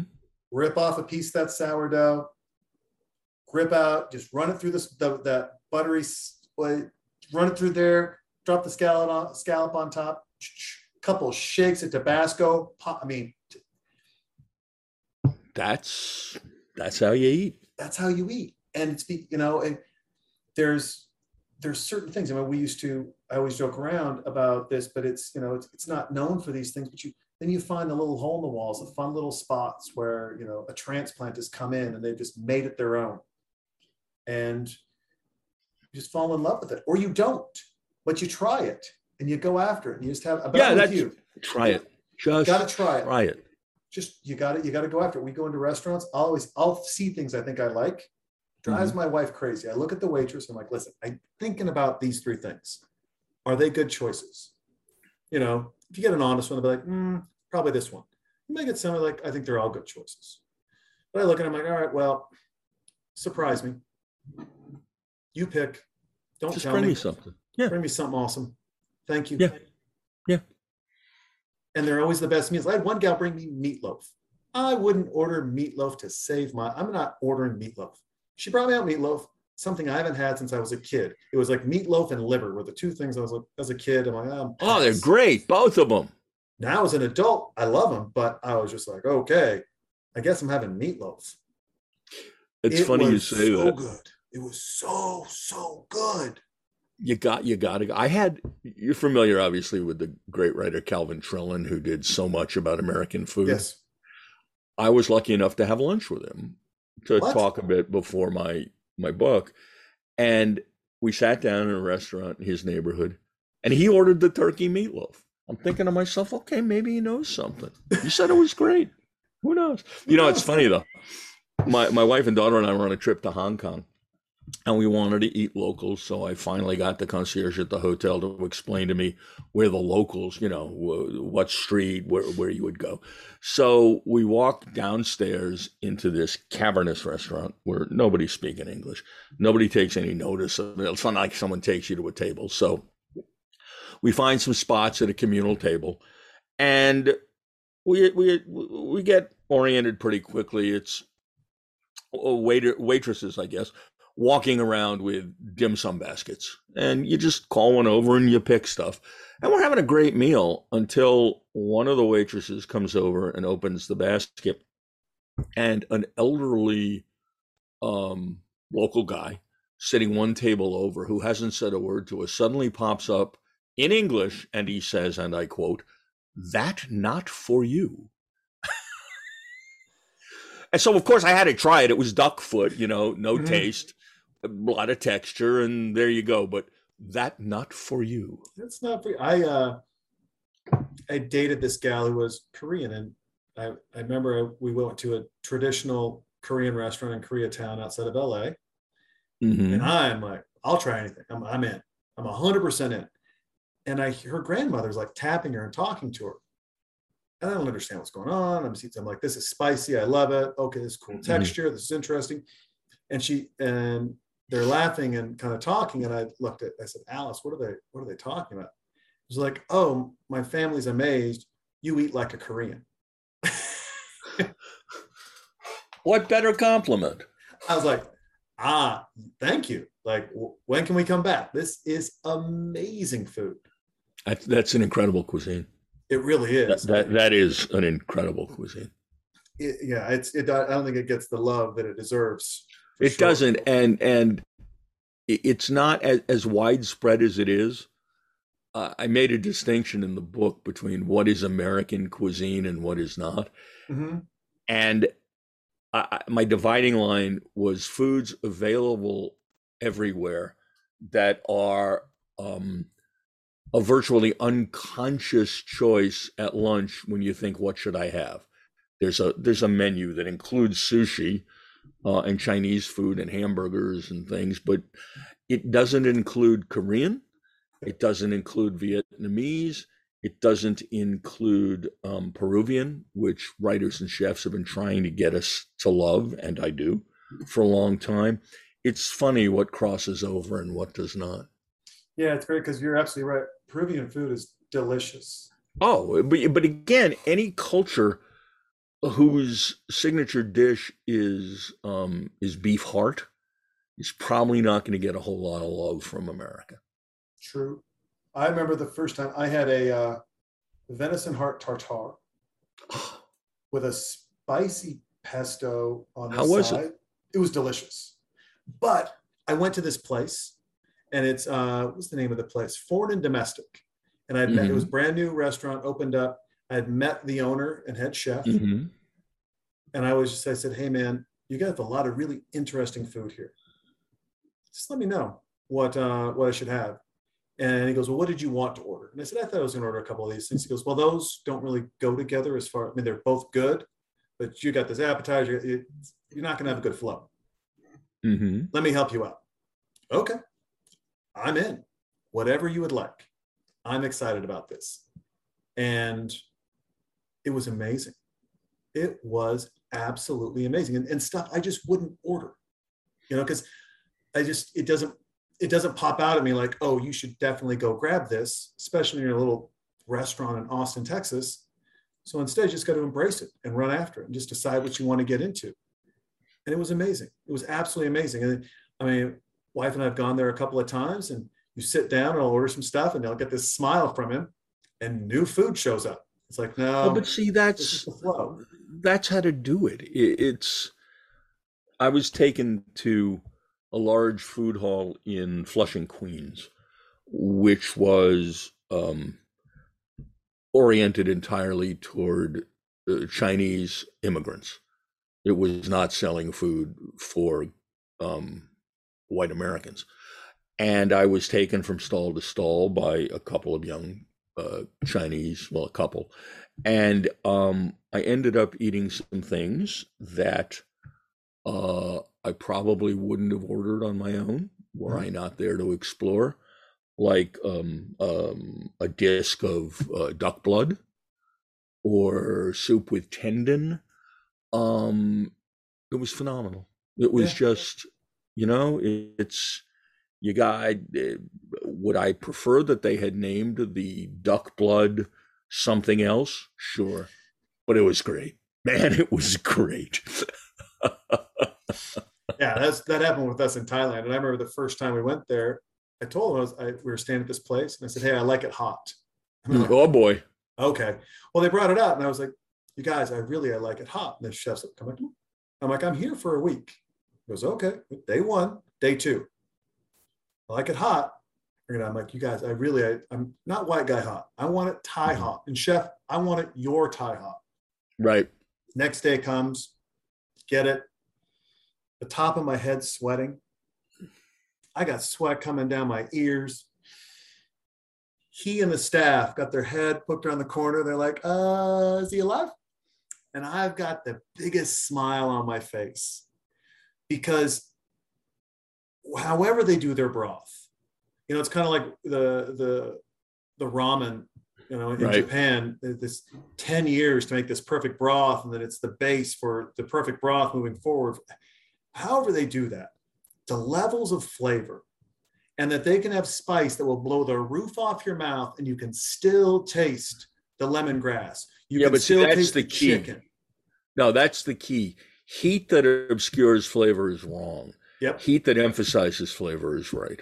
In Mhm. fact, that should be engraved on the Supreme Court. that, that should be another amendment because it's yeah. true. Well, we could use a few more.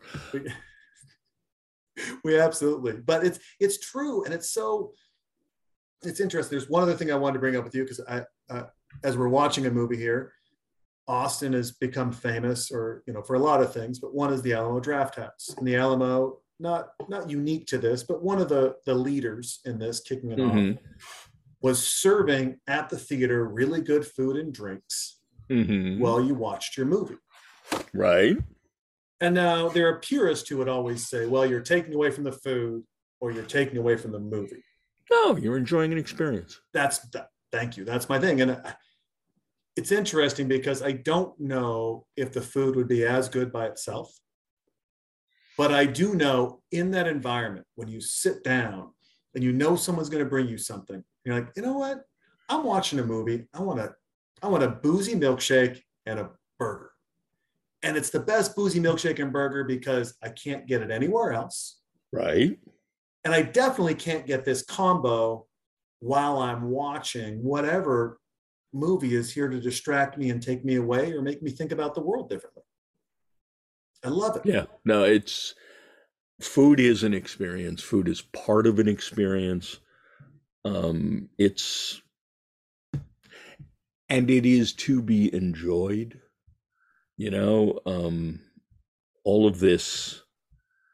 I, I'm sure that if I ate less red meat, I'd live a year longer, but it would be a crappy year. You know what they say? For for a month, I quit. You know, sugar and alcohol and carbs, and I lost a, a month. Yeah, it's exactly correct. That's what I That's lost. Exactly correct. You know, that's exactly what I lost. Well, Well, it's it's like Warren's. Did you, you ever seen the video of Warren Zevon's final appearance as he was suffering terminal cancer on the Letterman show? I did not know. Okay. He's one of my favorite musicians of all time. And uh, Letterman said to him, and it was, you know, they were open about the fact that he was going to die soon. And Letterman said to him, Well, Warren, after all these years, what have you learned? And he looked over, he said, Dave, enjoy every sandwich. I like that. Yeah. Don't don't make. I think that's a you know. Don't Enjoy make every crime. sandwich. Don't make food crime and punishment. No, it's uh, yes, we should all be as healthy as we can be. But good God, if if if you want fried chicken now and then, have fried chicken. Yeah. but make it good fried chicken. Exactly. It's you know there's there's nothing there's nothing more wasteful of your time or calories than eating crappy food. Yeah. And by the way, I'm I'm not one of those like anti fast food purists. Um, when I go to California to work, there's a good chance I will eat it In-N-Out three or four nights in a row. That's life. You know, I'll pay for it when I get back. I'll walk a little longer, but eat good food. But there's also the purity of simplicity. You know, In-N-Out's got Sure. a thing, and I love them for it because they're like, "This is what we do, burger." Yeah. Well, do you, Yeah. we got a burger, champ. That's what we got. We got a, and you can have two patties. You can have one Or patty 12. or twelve. You get cheese, no cheese. After that, you're really on the fringe. Well, animal sauce. Animal sauce. Yeah. Yeah, But that's it. That's that's it. that's that's, That's and the it's dance. and they do it really well. It's like um it's like the beauty of a diner. You know what you're going to get Mhm. and the chances are very good it's going to be good.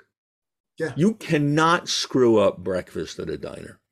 It's No. just it's what you do. You know, I want coffee in a thick cup and then I want something with hash browns. That's that's pretty much it.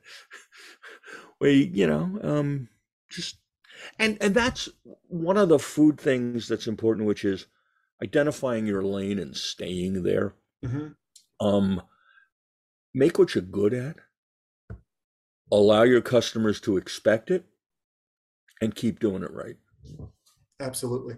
I, I couldn't agree more, you know, and it's, uh, this is, this is, first of all, this has been fascinating.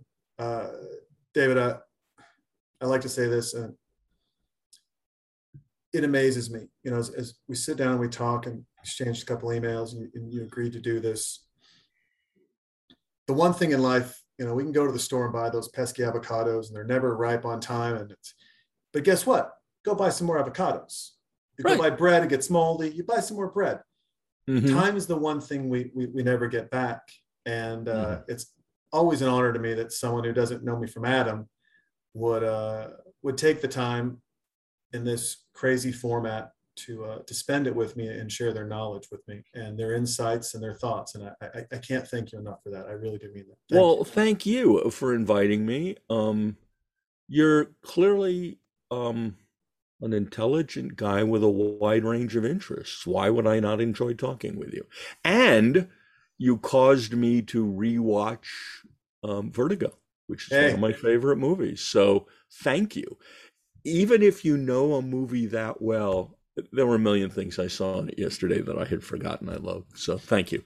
Well, th- I appreciate that. Thank you very much. One more time, your book, where people can get it, It's- uh, and your website so that they can Thanks. find out where to, Uh, you know, see ya. Food Americana on Facebook, Food Americana on Instant uh, Instagram, Instagram, uh, and you can get it pretty much at any online retailer: Amazon, Target, Barnes and Noble, uh, Walmart, I think. Yeah, um, and um, uh, there's one more that has escaped me, but uh, those are plenty. Um, and as I said, uh, my daughter's still in grad school, so buy a bunch.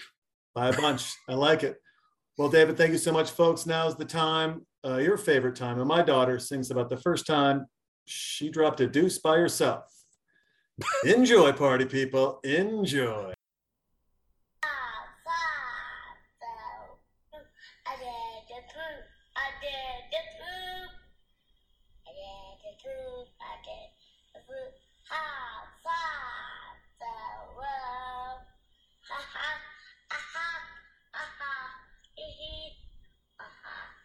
七